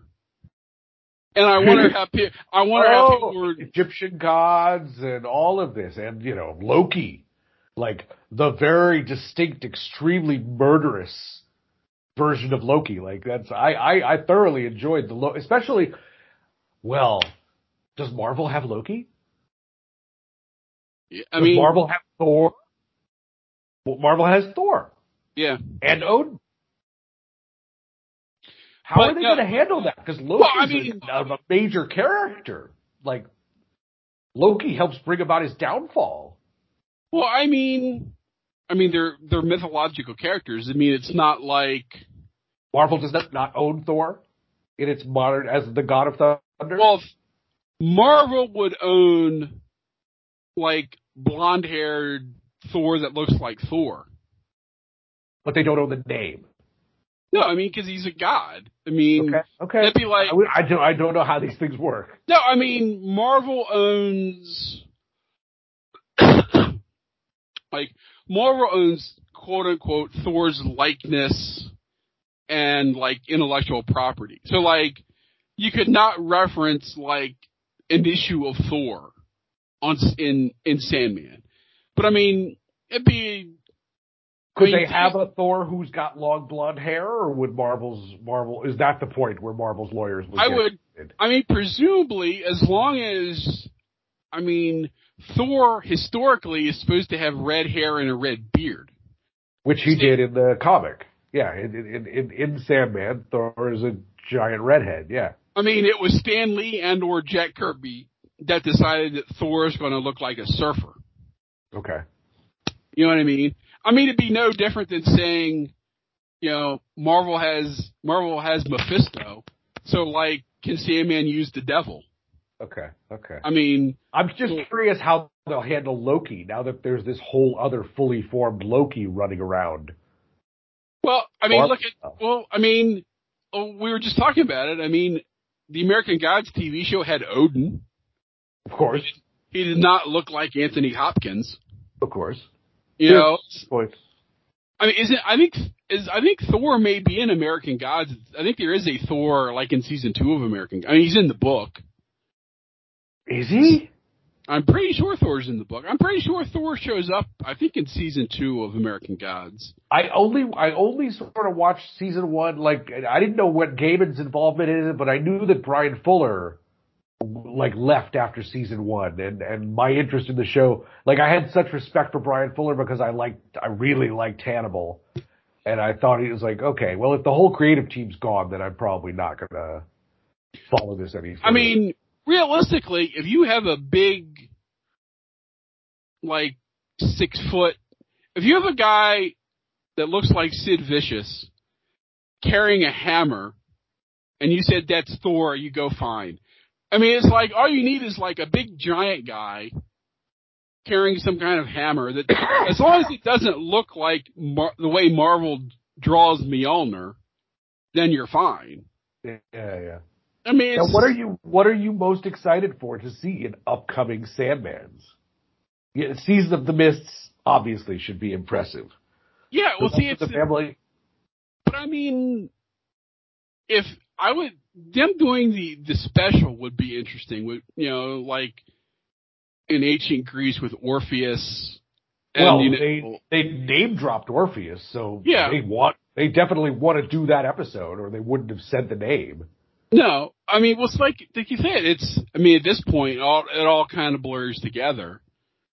I mean, presumably, you'd like to have the show around long enough that you get to like Daniel being born. Of course, or you know, and you know, and however they're going to do it. Again, Right. you know, and how much? I mean, they. I mean, we've already sort of gotten rid of Hector Hall now, so there's that. And Lyta, Lyta will be popping up again, certainly if if it if it runs long enough. well, I mean, you've got to have her eventually, you know, stick the kindly ones on them. But like, do I need? I mean, it's not going to be the same as the comic, you know, because Jill Thompson's a friend of mine. But like, do I need to see Dream and Delirium go on the trek to find destruction? You know, th- you know, again, I mean, I one of those. want, to, I want to see how they handle Delirium. I've been satisfied so far. I liked Des, uh, Despair. Despair was properly, you know, Despair-ish.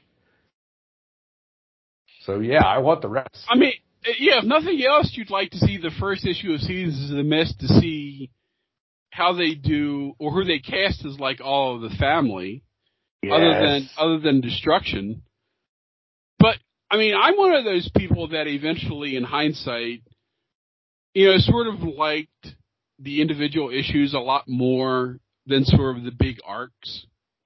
Maybe Sure. because they were because they were done in one stories. Like, could they do the werewolf issue? I mean, that'd probably be a weird CG nightmare, probably.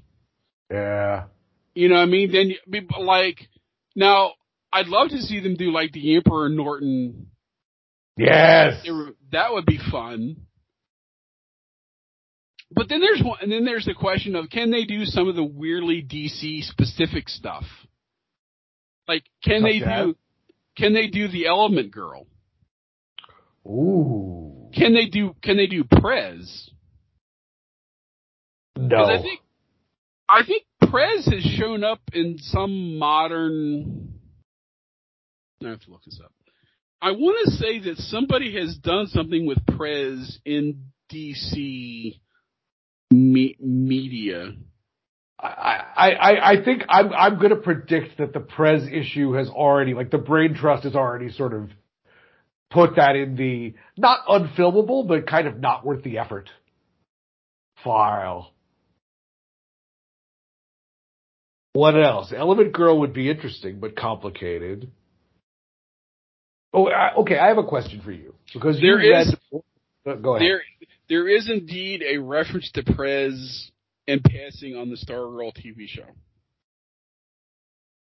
Why? There's a, although it says it's a movie poster, Wait, the so that may not- Stargirl TV show, the one with Luke Wilson in it. I watched one season of that with my kid, and then she lost interest. But but I was kind of into that. That was all right. Prez was also in an episode of the Brave and the Bold cartoon, Okay, sure. which I I've seen but don't remember. Okay, I, I have a question for you. Just because in all the sort of peripheral Sandman stuff that that came out is that you know when Gaiman was done writing and they were just trying to monetize this all to hell. Did they ever tell the stories of how Delight became Delirium or how one of the previous despairs was destroyed? Are those untold stories? I don't know. Because those to me were the big, like, beat on the, like, left on the table stories. The answer is never told. not in anything like probably done in the last 15 years. Like, like I said, I don't, I really don't even remember what's in Sandman Overture. Cause I read it to say that I read it and I really can't recall what's in it off the top of my head. But I would be surprised if Gaiman let anybody do those stories but himself. Yeah, if he, I don't know, if he had right of refusal, I would have, I would have used it on those things. Yes. But I mean, I wouldn't see him like, taking something that big, quote unquote, and like handing it to like Willingham or Alisa Kwitney or you know who, God, Peter Gross. You know, like there's God, there there've been so many spin-offs that like I can't even remember all of them. And then there's like you know, can and now there's going to be like there's going to be some kind of TV show based on the Dead Boy Detectives, you ah, know, which is remember like you know a throw off in one issue, and then they got a couple mini series. Like I said, I recall that. Yeah. you know, I mean, because I think Jill worked on one of those, and I, I think maybe maybe Bryan Talbot worked on. See, it's the it's it's all uh, like an ocean of memory at this point. It's like I read a lot of it, I remember most of it, but like the detail, the details are kind of sketchy. So, but yeah, I would certainly be in favor of a season two. I mean, But but you said they they they haven't even started it yet. no, right? they haven't. They haven't even officially. They haven't even green lit. Yeah, they haven't been greenlit, and I saw some quote where Gaiman was like, like they don't know, even though it was like the number one. See, it's weird. I don't know how it's the whole ratings of streaming shows is still weird to me. I was gonna say, like, how do we even know if this thing? Well, like supposedly Netflix has now figured out a system to rate streaming, but then it's weird because how do you compare something that drops all at once to something that could? Like I read some article that was saying, you know, the Lord of the Rings show has better ratings than House of Dragons, and it's like, other than the fact that they're both weekly in sort of an old school way, it's like one's on a Friday, one's on the Sunday, and it's like they didn't debut on the same week, so they're not on the same weekly schedule. It's like, you know, one is like week eight now and one's like week five yeah, or something. And it's like, and these numbers are proprietary, so it's like, how are they, I mean, Nielsen numbers I think have always been kind of a crapshoot anyway. But like, this is really how do you gauge? And you can't trust the networks themselves to give you the real numbers. I mean, I wouldn't. But you know, he said, I mean, supposedly it was like the number one streaming show for like the two weeks after it came out. But then again, Okay. it's like, but then there's like, there's something new every week. So it's like, how do you sustain? And when you dump every episode at once, there, what kind of repeatability do you have or strength? Yeah, it's just, I don't know how, how, how the industry thinks all that works, but I do know he said they haven't, I know he said they haven't been greenlit yet. He said, and even when we do, this will take years. It's like, you probably have to get people's schedules to line up and. I mean, it's a big cast in some of this stuff. Yeah, there's a lot of moving parts. Well, but I guess, and it's the thing where, okay, there's people that were in the first season who may not be in until season four. So it's like, how do you know? I mean, are is it in their contract that when in ten years when we make season four that they'll be in it? It's like other than okay, you need Dream for season two, you need Death for season two, you need Desire for season two. I guess you need you need Despair for at least one episode. I don't know, if, and you, I mean, I'd have to remember what all happens during seasons of Mist. I mean, I think that Dead Boy Detective story is during seasons of Mist because, you know, Lucifer closes hell and the dead all leave or the demons all Right, a direct consequence of the closure of hell. Yeah. So, and I guess you need her for some of the episodes. You need Gwendoline Christie for some of them, but other than that, and you would assume, you know, Tom Sturridge has got some kind of contract that locks him in for, you know, seven seasons in a movie or whatever. Presumably, yes. You know, him and Death are like the only two people that you need realistically f- for the whole thing. Yeah, that you couldn't recast without any, you know, without any too much trouble, right? And realistically, you could recast Death. I mean, like we Yeah, were it's saying, just, just a different aspect of uh, an anthropomorphic concept. well, yeah, sure. I mean, we, you know, we were talking about the casting. It's like I, mean, I saw, you know, quotes about people were wondering if they were upset if we would not cast like a young Asian actress to be Death, and I'm like, is that supposed to be Asian? It's like I know she's drawn that way some, but a lot of times, and the thing with Sandman too is, it depends on who's drawn the book. It's like Mike Very Dringen- much so. Mike Dringenberg's death looks very different than, you know, the Chris Bachalo death from the miniseries.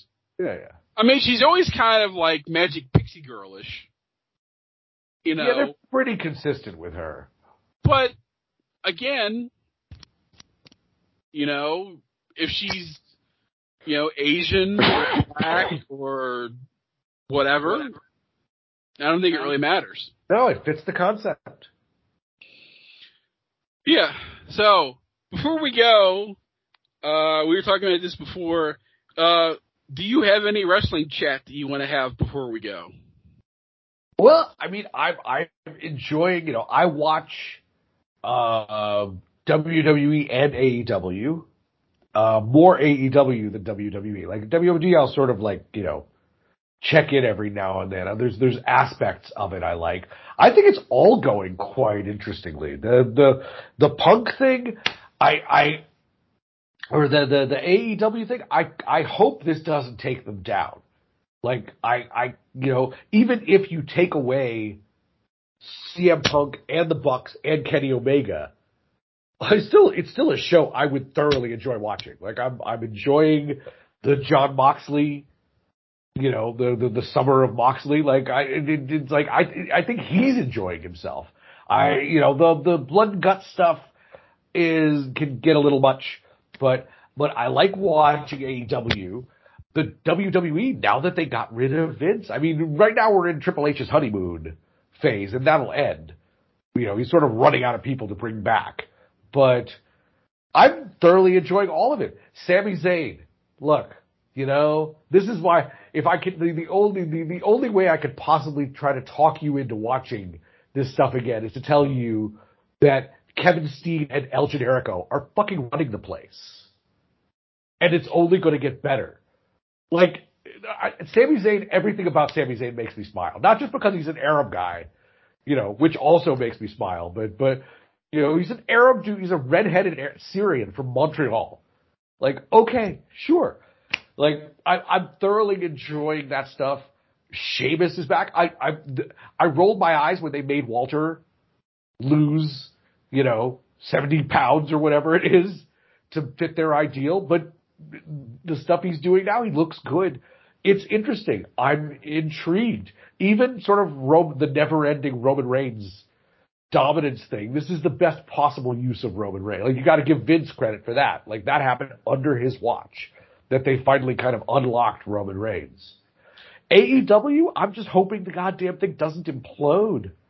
Like it, uh, it just sounds like I don't know if it's late stage WCW because late stage WCW they handed out guaranteed contracts and creative control irresponsibly, and I don't think that's what happened here. Like I think Tony Khan is still actually running the place.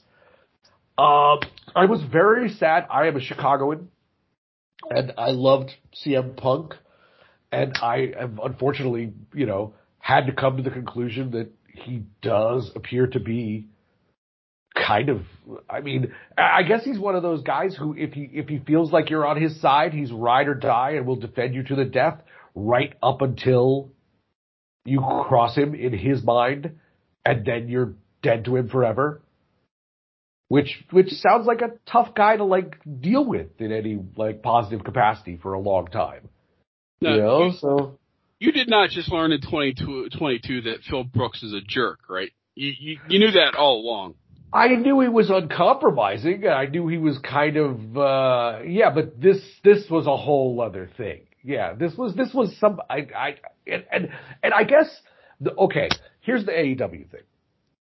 If if if you know, and I'm not defending CM Punk in any way. Like that was incredibly stupid and just setting fire to to to walk into a to to make it about him on the night when he was you know giving up the title and and and like the launching the company into some other era. th- th- That's fine. It was incredibly weird and selfish and kind of delusional, and I I, I think he's going to be a bitter old man, and that's makes that kind of bums me out because I did like his work, but if the Bucks were planting rumors about how he got Colt Cabana fired, and he actually didn't have anything to do with getting Colt Cabana fired, he has the right to be incredibly mad about that.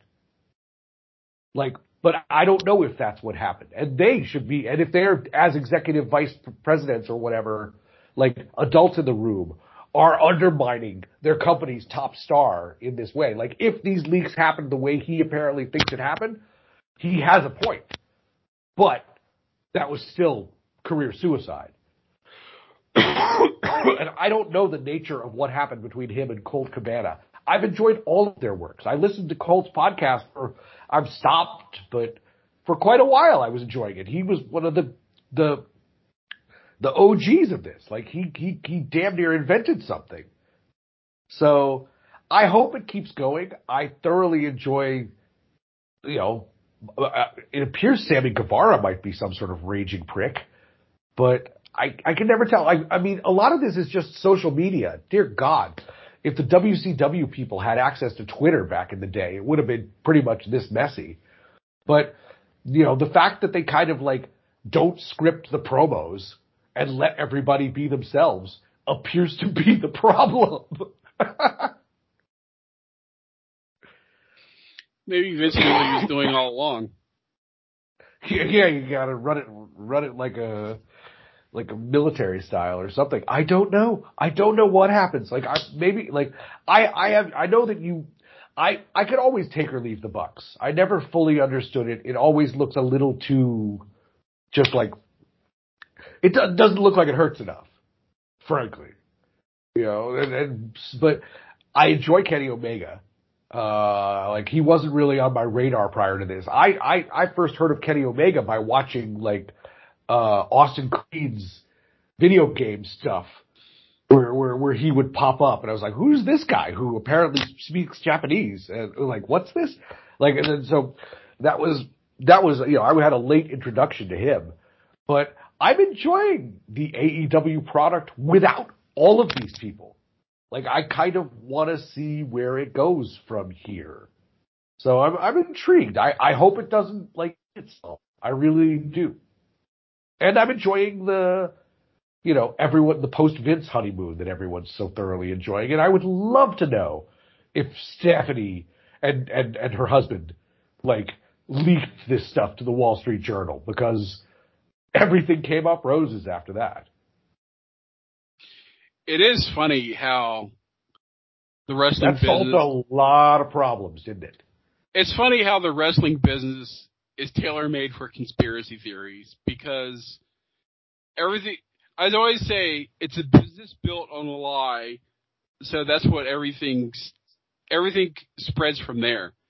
So you never you never know what's a work, what's a shoot. You don't know who's working you, who's lying.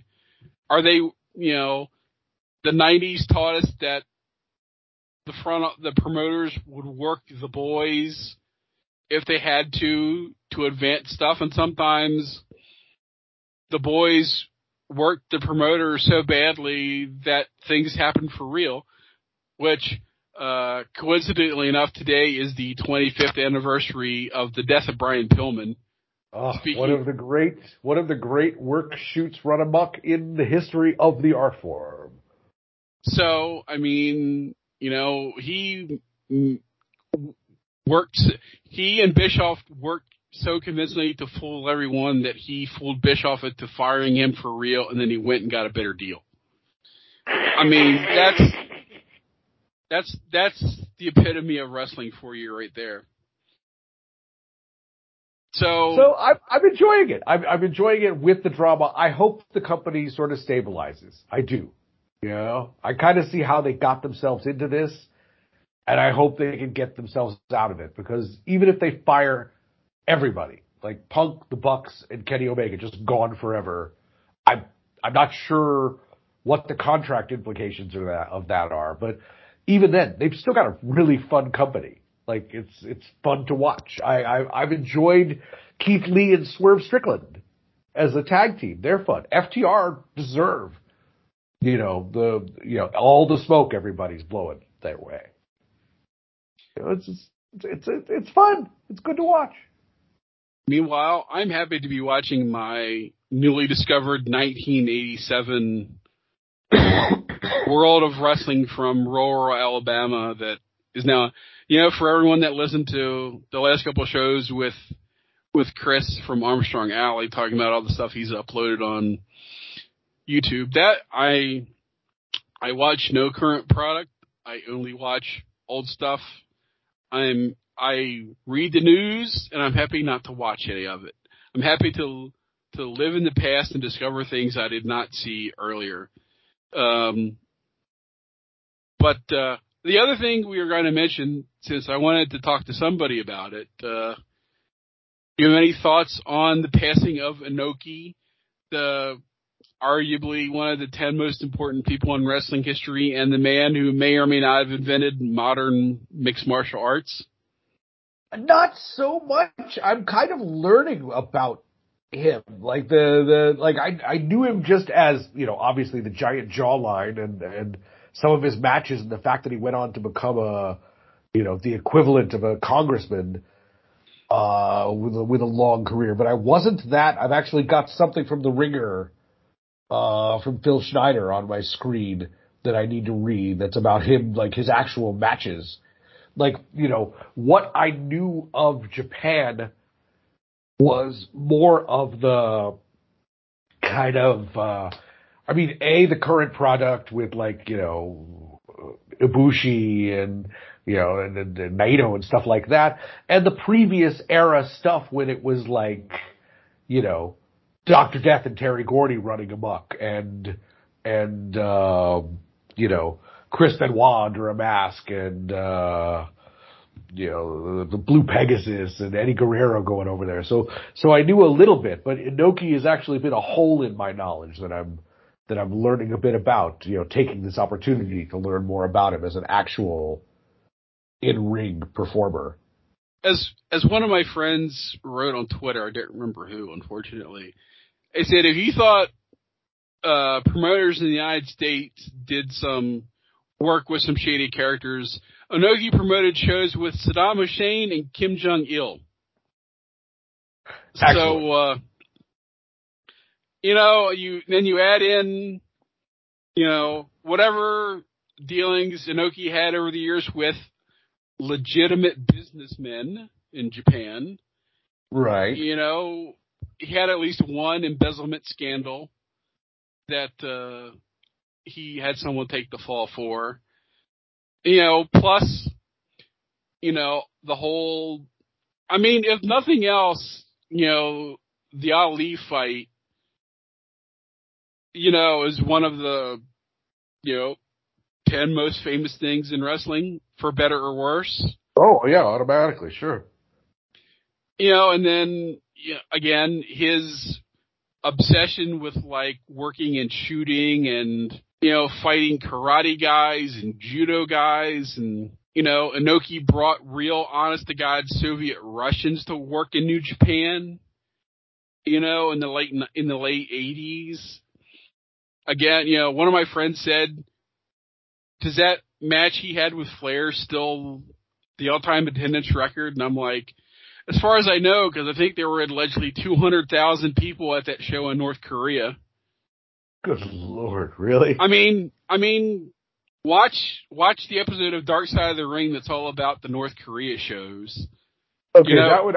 I haven't been watching the Dark Side of the Ring stuff just because half of we talked about this a bit. Like, like half of it I know, and the stuff I don't know just makes me sad. Uh, but I, that might be worth watching.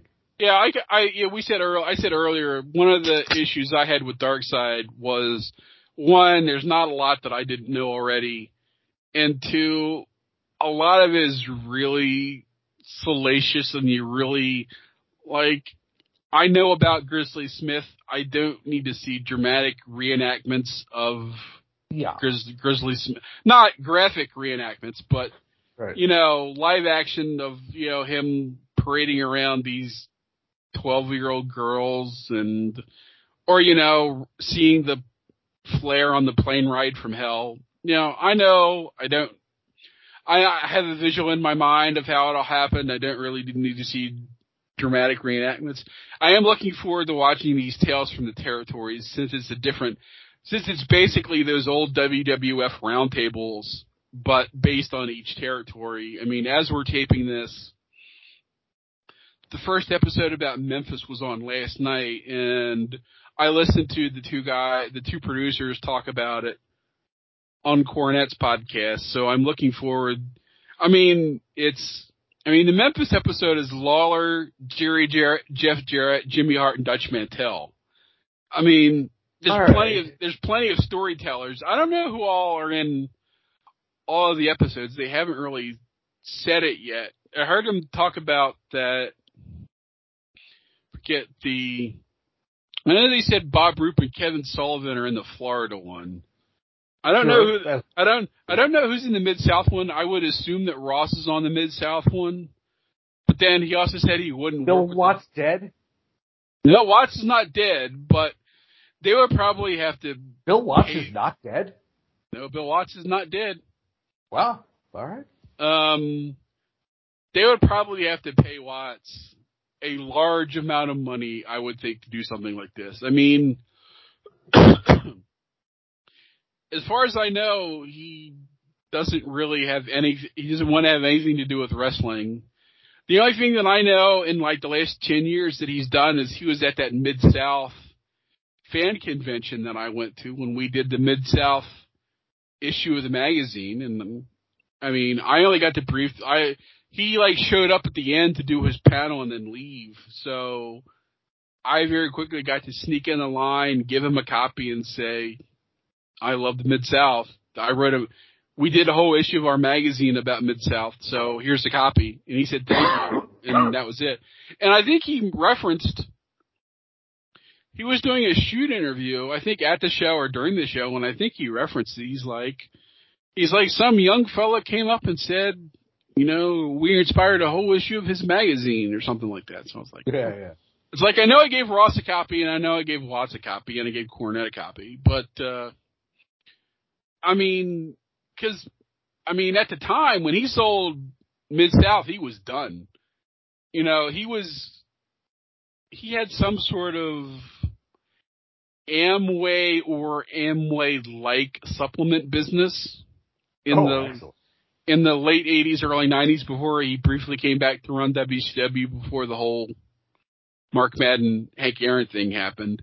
All You know, and then, and then he was gone and then he briefly was in the WWF for like two weeks and said, I can't deal with these people and left again. yeah, Like, I don't know.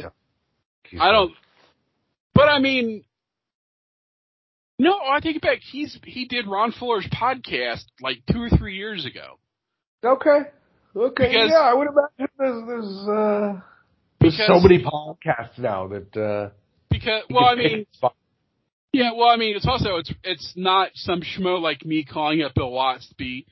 Can you come on and talk about 1984? You know, this yeah, is like, exactly. yeah, this is Ron Fuller doing his podcast. You know, this is you know a guy he's known for 50 years. Yeah, exactly. And he because Watts was the booker when Dusty Rhodes turned babyface in Florida. Okay. So I mean, he had Watts on to talk about when Dusty Rhodes turned babyface. I mean, so it's like you can't have Eddie Graham and you can't have Dusty Rhodes and you can't have Gary Hart. So Bill Watts is like the only person still alive that could tell you what happened. I mean, I think Fuller was there. Fuller may still been working Florida. But I mean, how many guys from 1974 that were in the business are probably still around that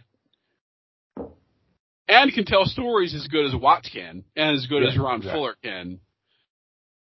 So, but yeah, so there's there's like so much of this treasure trove of old stuff now to watch. It's like you know, there's I- now The you know, Tales of now the Territories might suck me in. I saw the trailer for it, and, and yeah, like I've I've checked out on most of the Dark Side of the Ring stuff. Sorry, but the Territories one would interest me. I kind of need to see what I feel like. I don't. I never saw the best of Mid South. When I think of Mid South, all I think about is just Jerry Lawler and Bill Dundee and Dutch Mantell, just fighting each other or befriending each other endlessly for 15 years. And I'm sure that's unfair. Especially because that's Memphis and not Mid South. Oh shit. Okay, then then then then I, then, then that's then I'm thinking Memphis. Then I know very little about Mid South.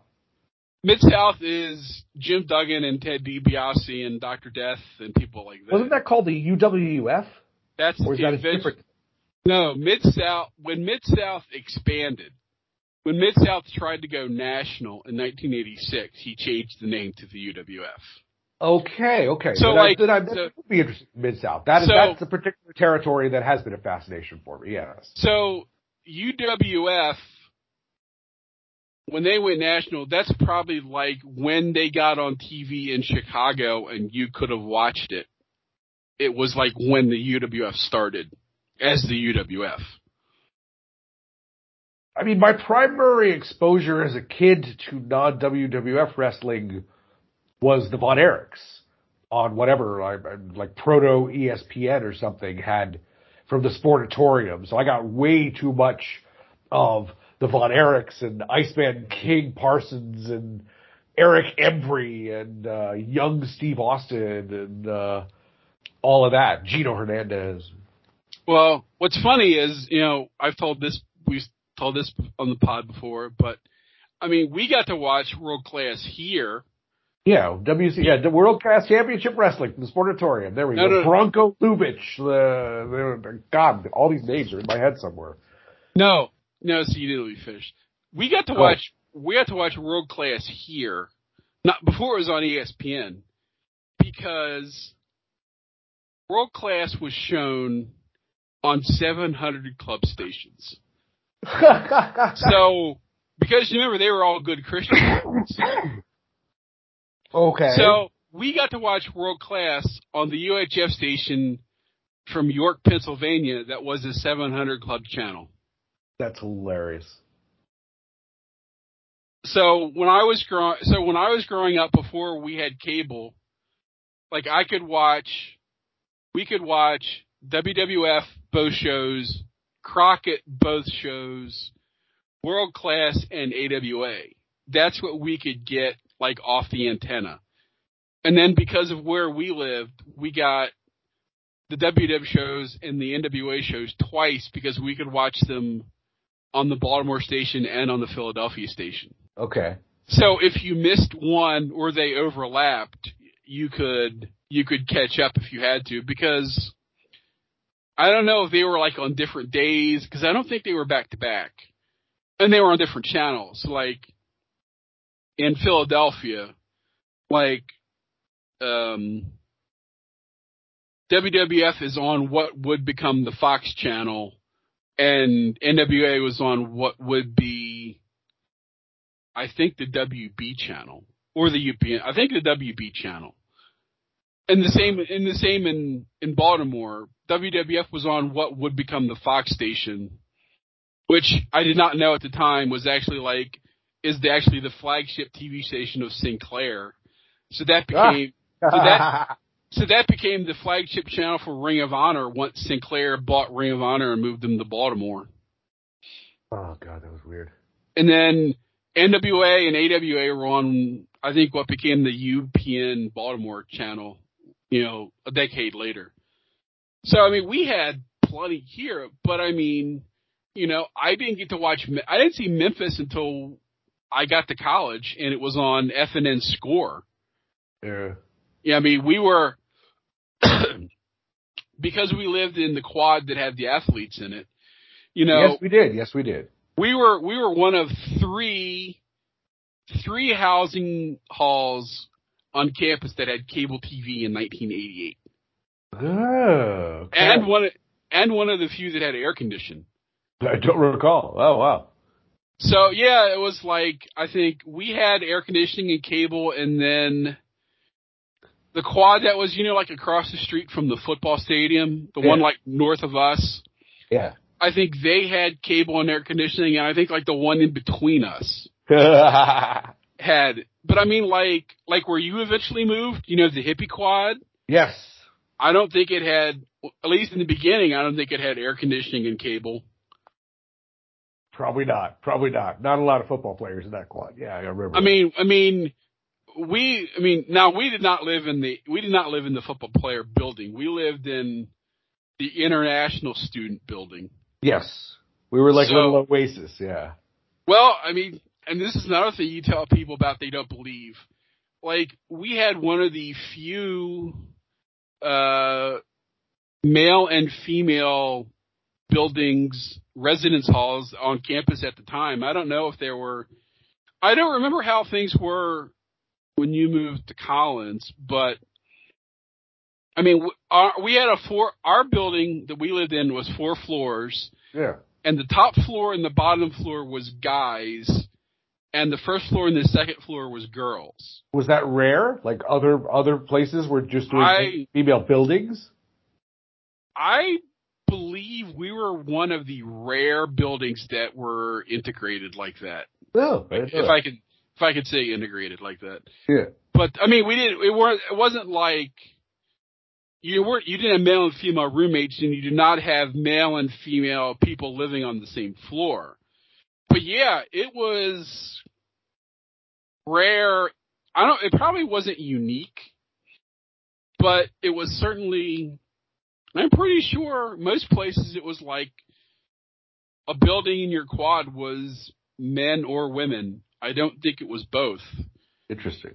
because that was you know again that was one of the unique gimmicks of where of our building.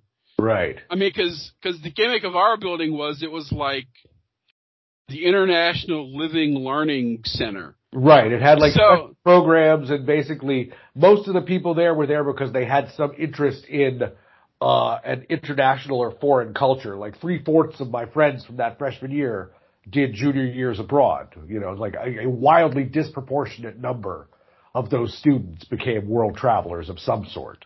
And I don't know if it was still true your first year, but like my first year, of like the 20 people that lived on my floor, like eight were Malaysian or Indonesian.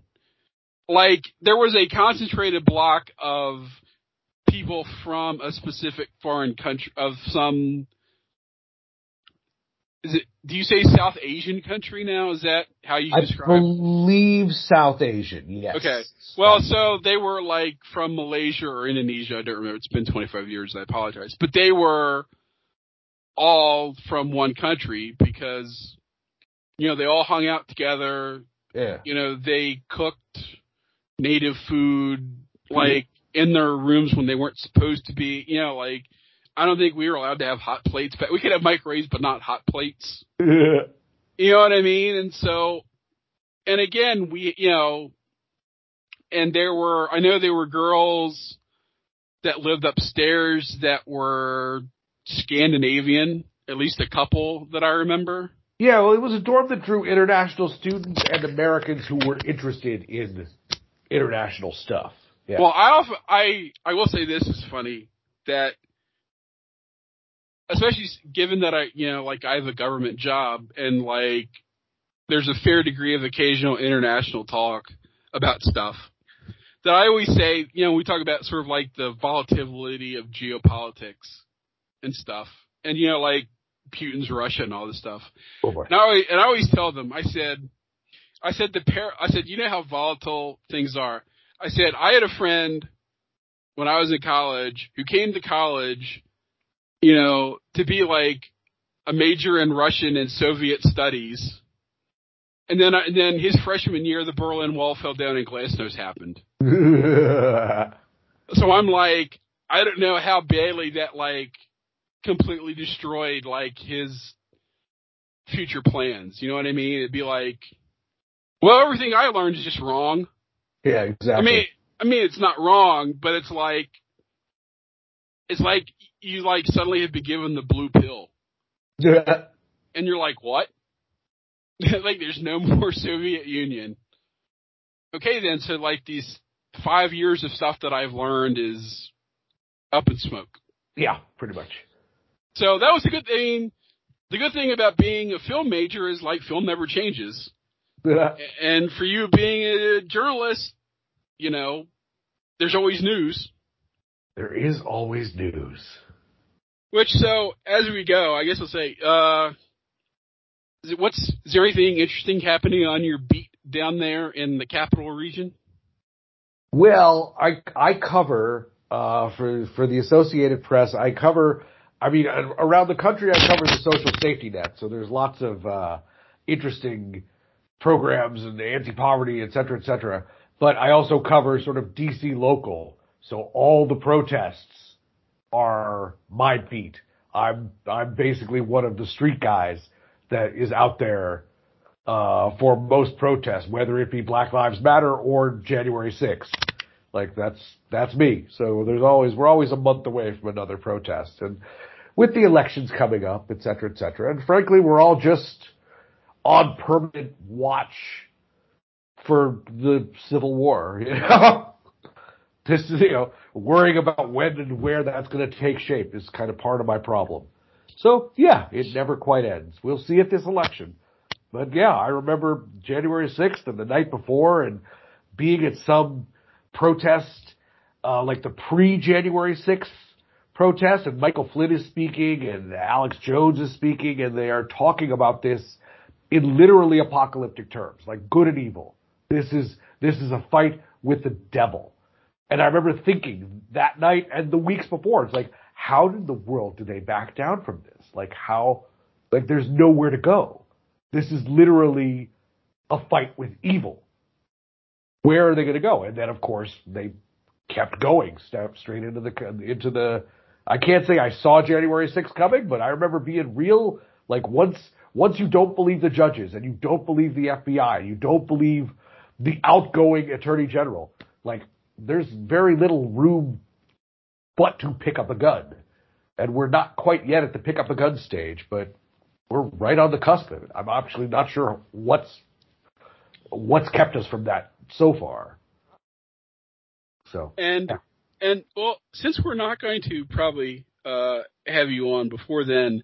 Are you disappointed to uh, not have your uh, your country, your home country in the World Cup this year, or are you happy that you do not have to worry about that uh, S storm that's going to be going on in Qatar? Good lord, that's going to be a mess. That is going to be interesting. I would have been pleasantly surprised if Egypt made it. I mean, sort of the the the the, the way it go always goes with Egypt is Egypt kicks nine kinds of ass in the African Cup. Like we have some disproportionate amount of championships in the African Cup because the Nigerians and the people who take the World Cup seriously don't take the African Cup seriously. So we get these inflated senses of our own prowess and then it comes down to actual World Cup time and we inevitably shit the bed and everybody is miserable. And so, yeah.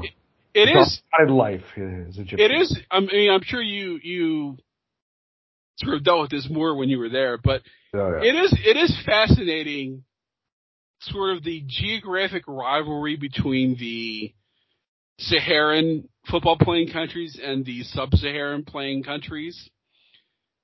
Oh, that, oh, like it's quite bitter. Yes, but go on. Sorry. No, it's just funny that you know that, that oftentimes it seems like the balance of power fluctuates between the two. Like sometimes Egypt is good and, you know, maybe Algeria is good, but they're not good at the same time as like the Ivory Coast or Nigeria. Yeah. You know, and they're like, and now, let's see, I'm trying to think. Like I know, let's see, let me just pull this up because I can never remember. Well, but, and there's there's a long term, incredibly bitter and personal rivalry between Egypt and Tunisia. Whenever Egypt plays Tunisia, it's like you know thousands of cops at the stadium. Like it's it's just it's its own organic, incredibly volatile thing that I'm not sure anyone can explain anymore. But so like so this year in the World Cup, we've got Qatar, obviously. Sure. Although Qatar is, I believe, technically Asia but you know. Yes. So you've got Senegal, you got Iran, you got Saudi Arabia, you have Tunisia, you have Morocco. All right. Cameroon and Ghana. So it's sort of interesting that there's actually a fair bit of Saharan representation. It's just Egypt isn't one of them. This, and you know, we had the great. I'm, you know, I'm sure this killed you, but like you had the great thing of, you know, this showdown between Egypt and Senegal, and you've got the two guys from the same club team playing against each other. I do love when stuff like that happens. That happened the other day. England were playing Germany in the Nations League, and Jude Bellingham is like this really uh, awesome 17, 18 year old that plays for England, but he plays for he plays for Borussia Dortmund eh, for club football, and he was like hacked down uh, going for a goal by a guy like one of the German defenders, and it's a guy who plays with him on Dortmund. So you're like you're like. So what was practice like on Wednesday when these guys both came back to the club? And you know, is it just these things happen, or is it going to be like I'm going to be pissed at you for a couple days because of this? I bet it's these things happen. I mean, that's in their world. You know, I I bet it's fine. Although, I mean, that's hist- historically one of the reasons England hasn't done much in international competition was that the club rivalries were too strong for when they came together for England. Uh. Like you would have like in the 90s and the early 2000s, it'd be like you would go to England duty and you'd go in for lunch and all the Man United players would sit together and all the Liverpool players would sit together and all the Arsenal players would sit together. And so like they carried wow. over their, they carried over like their club resentments toward each other. And so you're like, how can these guys be a team? you know, apparently it's, I mean, now it's probably more like American sports where it's all like, hey, we're all multimillionaires, so it's like, let's try not to hurt each other. You know, like, we're going to play yeah, for like the, exactly in the, the NFL greater. or the NBA. Like if two players have beef, it's over a woman or a gambling debt. Like I mean, that's, it's- that's it. It's not because of whatever fucking jersey they're wearing. I mean, it's not like in the '60s when the American League and the National League really hated each other Yeah, yeah, that's all. because because you were representing your league and your brand of baseball. So like it meant something to win the All Star game. Whereas now, you know, it's like, oh, you know, maybe we get more money, but and again, it's baseball, so it's like how much real hatred is there in baseball anyway? And apparently, we're not even going to have a Pro Bowl anymore. So, no loss. Good riddance. But anyway, boy, this went on a lot longer than I. It's probably because we only talk to each other like once every couple years. It's good to talk to you, Mark. I've enjoyed it. I'm sorry it turned into such a long podcast episode, but I've enjoyed this. Yeah, I mean, it's. I am having this dilemma for the the plot podcast that I'm doing, uh, where it's just me talking about something, and so I'm having trouble like even getting to like the 20 minute mark because I'm just like. I do not want to. I mean, yes, there are certain things I could talk about for 20 minutes, but I'm like, who wants to hear me talk about something for 20 minutes? It's like, especially especially if it's something that I can't play clips from. right. You know, like if I'm talking about a book, like if I'm talking about a comic book, I can't play clips from a comic book. Right. But you know, it's just, and it's like how much, and it's like how much trivia do I put into this, and how do I make it sound like I'm just not reading from the Wikipedia page? That like I've actually, I mean, um, like last, not the recent episode, but like the one before, like I did stuff on the French New Wave after Godard died. And it's like, well, can I really play clips of these French movies? Well, mm, mm, not really, but I mean, I talked about three of them, so it got me to 20 minutes. Whereas like the episode that I did this week for, that was like Halloween themed, where I was talking about monsters on 60 spy shows, I can play two minutes of Martin Landau on The Man from U.N.C.L.E., and I can play two minutes from The Avengers, and like two minutes from Get Smart. And hey, I got 20 minutes, and I don't have to talk for all 20 minutes. But it's just I don't like the solo pod. It's like that's why I was talking or I did that episode with Chris like earlier last week, and it was the first time I had had the same person on twice, but it's because I hadn't done a pod in three months. So like it wasn't like he was he was on the the two most recent episodes, but they were like three months apart. Because it's just like I don't I mean the good thing is I'm this pod isn't part of a network. This is my pod, I do what I want. right. So it's like okay, I'm going to have like three pods this month because I've got like some more lined up. But like I went three months without doing one because either I couldn't get, you know, I mean, how long have we been talking about doing this one? Like a month or two before we Yeah. Everybody's schedule was screwed figure out when to do up and it's like I've I have a really weird work schedule where like basically I can only do a pod two days one week, but the other week I could do it five days. Just Right. because of when I work and the times I work and you know, then if I try and, you know, have some of my friends that are like in the UK on, it's like, okay, I gotta factor this five hours in, so it's like, do you want to do this in the afternoon your time so I got to get up early? Do you want to do this late your time so I'm doing it in the afternoon here? I mean, I've done a pod with somebody there were like they did the pod after they took their kids to school, so it was like 7:30 there, but it was like 3 here. I'm like, it's fine because I'm up. Right. But it's just like I wouldn't normally schedule for me to do a pod at three in the morning. But it's kind of like you do what you got to do, and again, when you're asking guests to do on the show and you're not financially compensating them, they're like, I can only do this on this day at this time, and so that's cool, but we can't do it for two weeks then. So it's like, okay, Right. it's two more, it's two weeks later, and like I haven't done a pod, but like I mean, it's not like I get tweets all the time saying, "Hey, where's the new pod? I'm missing it." you know what I mean? I don't think I don't know if I've ever gotten one of those, honestly. but uh, you know, it it is what I mean. That's also why you know I started this pod like seven years ago, and this is only like episode 113. You know, we are talking about delays and Sammy. This is here we go. This is the this is the full circle wrap up for you. I mean, this is this is not in quality wise is this Sandman, but this is certainly schedule wise like Sandman, especially in the Connie ones era. Like it comes out when it comes out. It won't necessarily be that good, but at least it's out. Be happy for what you get, people. Be happy again. You know, again, if this was on Patreon and I had to do one a month, I, I would find a way to do it. But I'm glad I don't. And you know, I always say, you know, no sponsors, no ads. I'm not.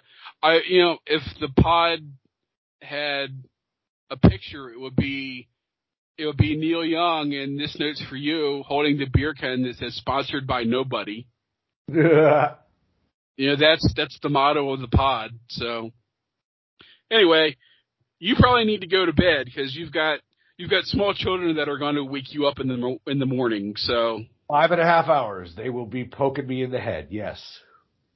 okay, so like we said, uh, for people who want to check out the pod, the plot pod, you can get it on this feed. You can also get it at when it was cool. The episode that dropped this week was about 60 spy shows and monsters, or are they? Question mark. Um, the next plot pod in probably a week or so will be. I don't know if you've ever watched this show. Did you have you ever watched this British show called Ultraviolet? I'm aware of it, but only the name. Okay, well that's that's going to be the subject of the next pod, so you can listen. It's basically it, it's the the concept that I've been telling people this week that have never heard of it was it's it'd be vampires versus the X Files plus Blade because Okay. you, you've got uh you got a police guy who gets roped into this secret organization that's fighting vampires. Um, the one of the people on the team is like a doctor who's the one who's been treating all the sort of vampirism and um she's kind of got the you know she kind of has that late 90s uh Dana Scully hair although she's blonde All not a redhead but and you've got uh a guy who who very much reminds me of Blade because he's like a former he's a former army officer who's like this big giant uh black guy who's the muscle of the team and that would be young Idris Elba Ooh. so this is one of the this is one of the first things. This is Idris Elba did this before The Wire, That would interest me on that alone. and if you see and if you saw Ultraviolet before The Wire, you were not surprised, or you were surprised that Idris Elba did not have a British accent when he was supposed to be from Baltimore. Like like like many of the people on The Wire, you did not know were British until they appeared in other things.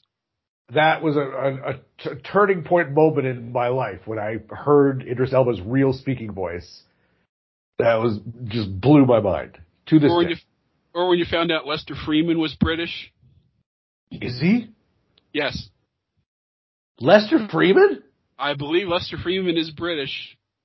Okay, that's new information for me. Any, any, I will, I've, I've, uh, uh, I'll be sending you a bunch of links for you to look at in the morning. That will probably be one of them. Please.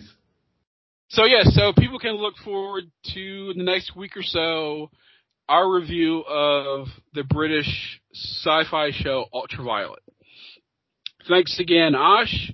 Uh, people, if people still read newspapers, I'd say look for your byline, but I guess they can look for it online. Yeah, I'm all over the place. It's the Associated Press, so everything I write just, just goes, just gets sprinkled out into the landscape for everyone. So Google my name, folks. Cool. Thanks, Ash, and people look for that, and we will talk to everybody next time.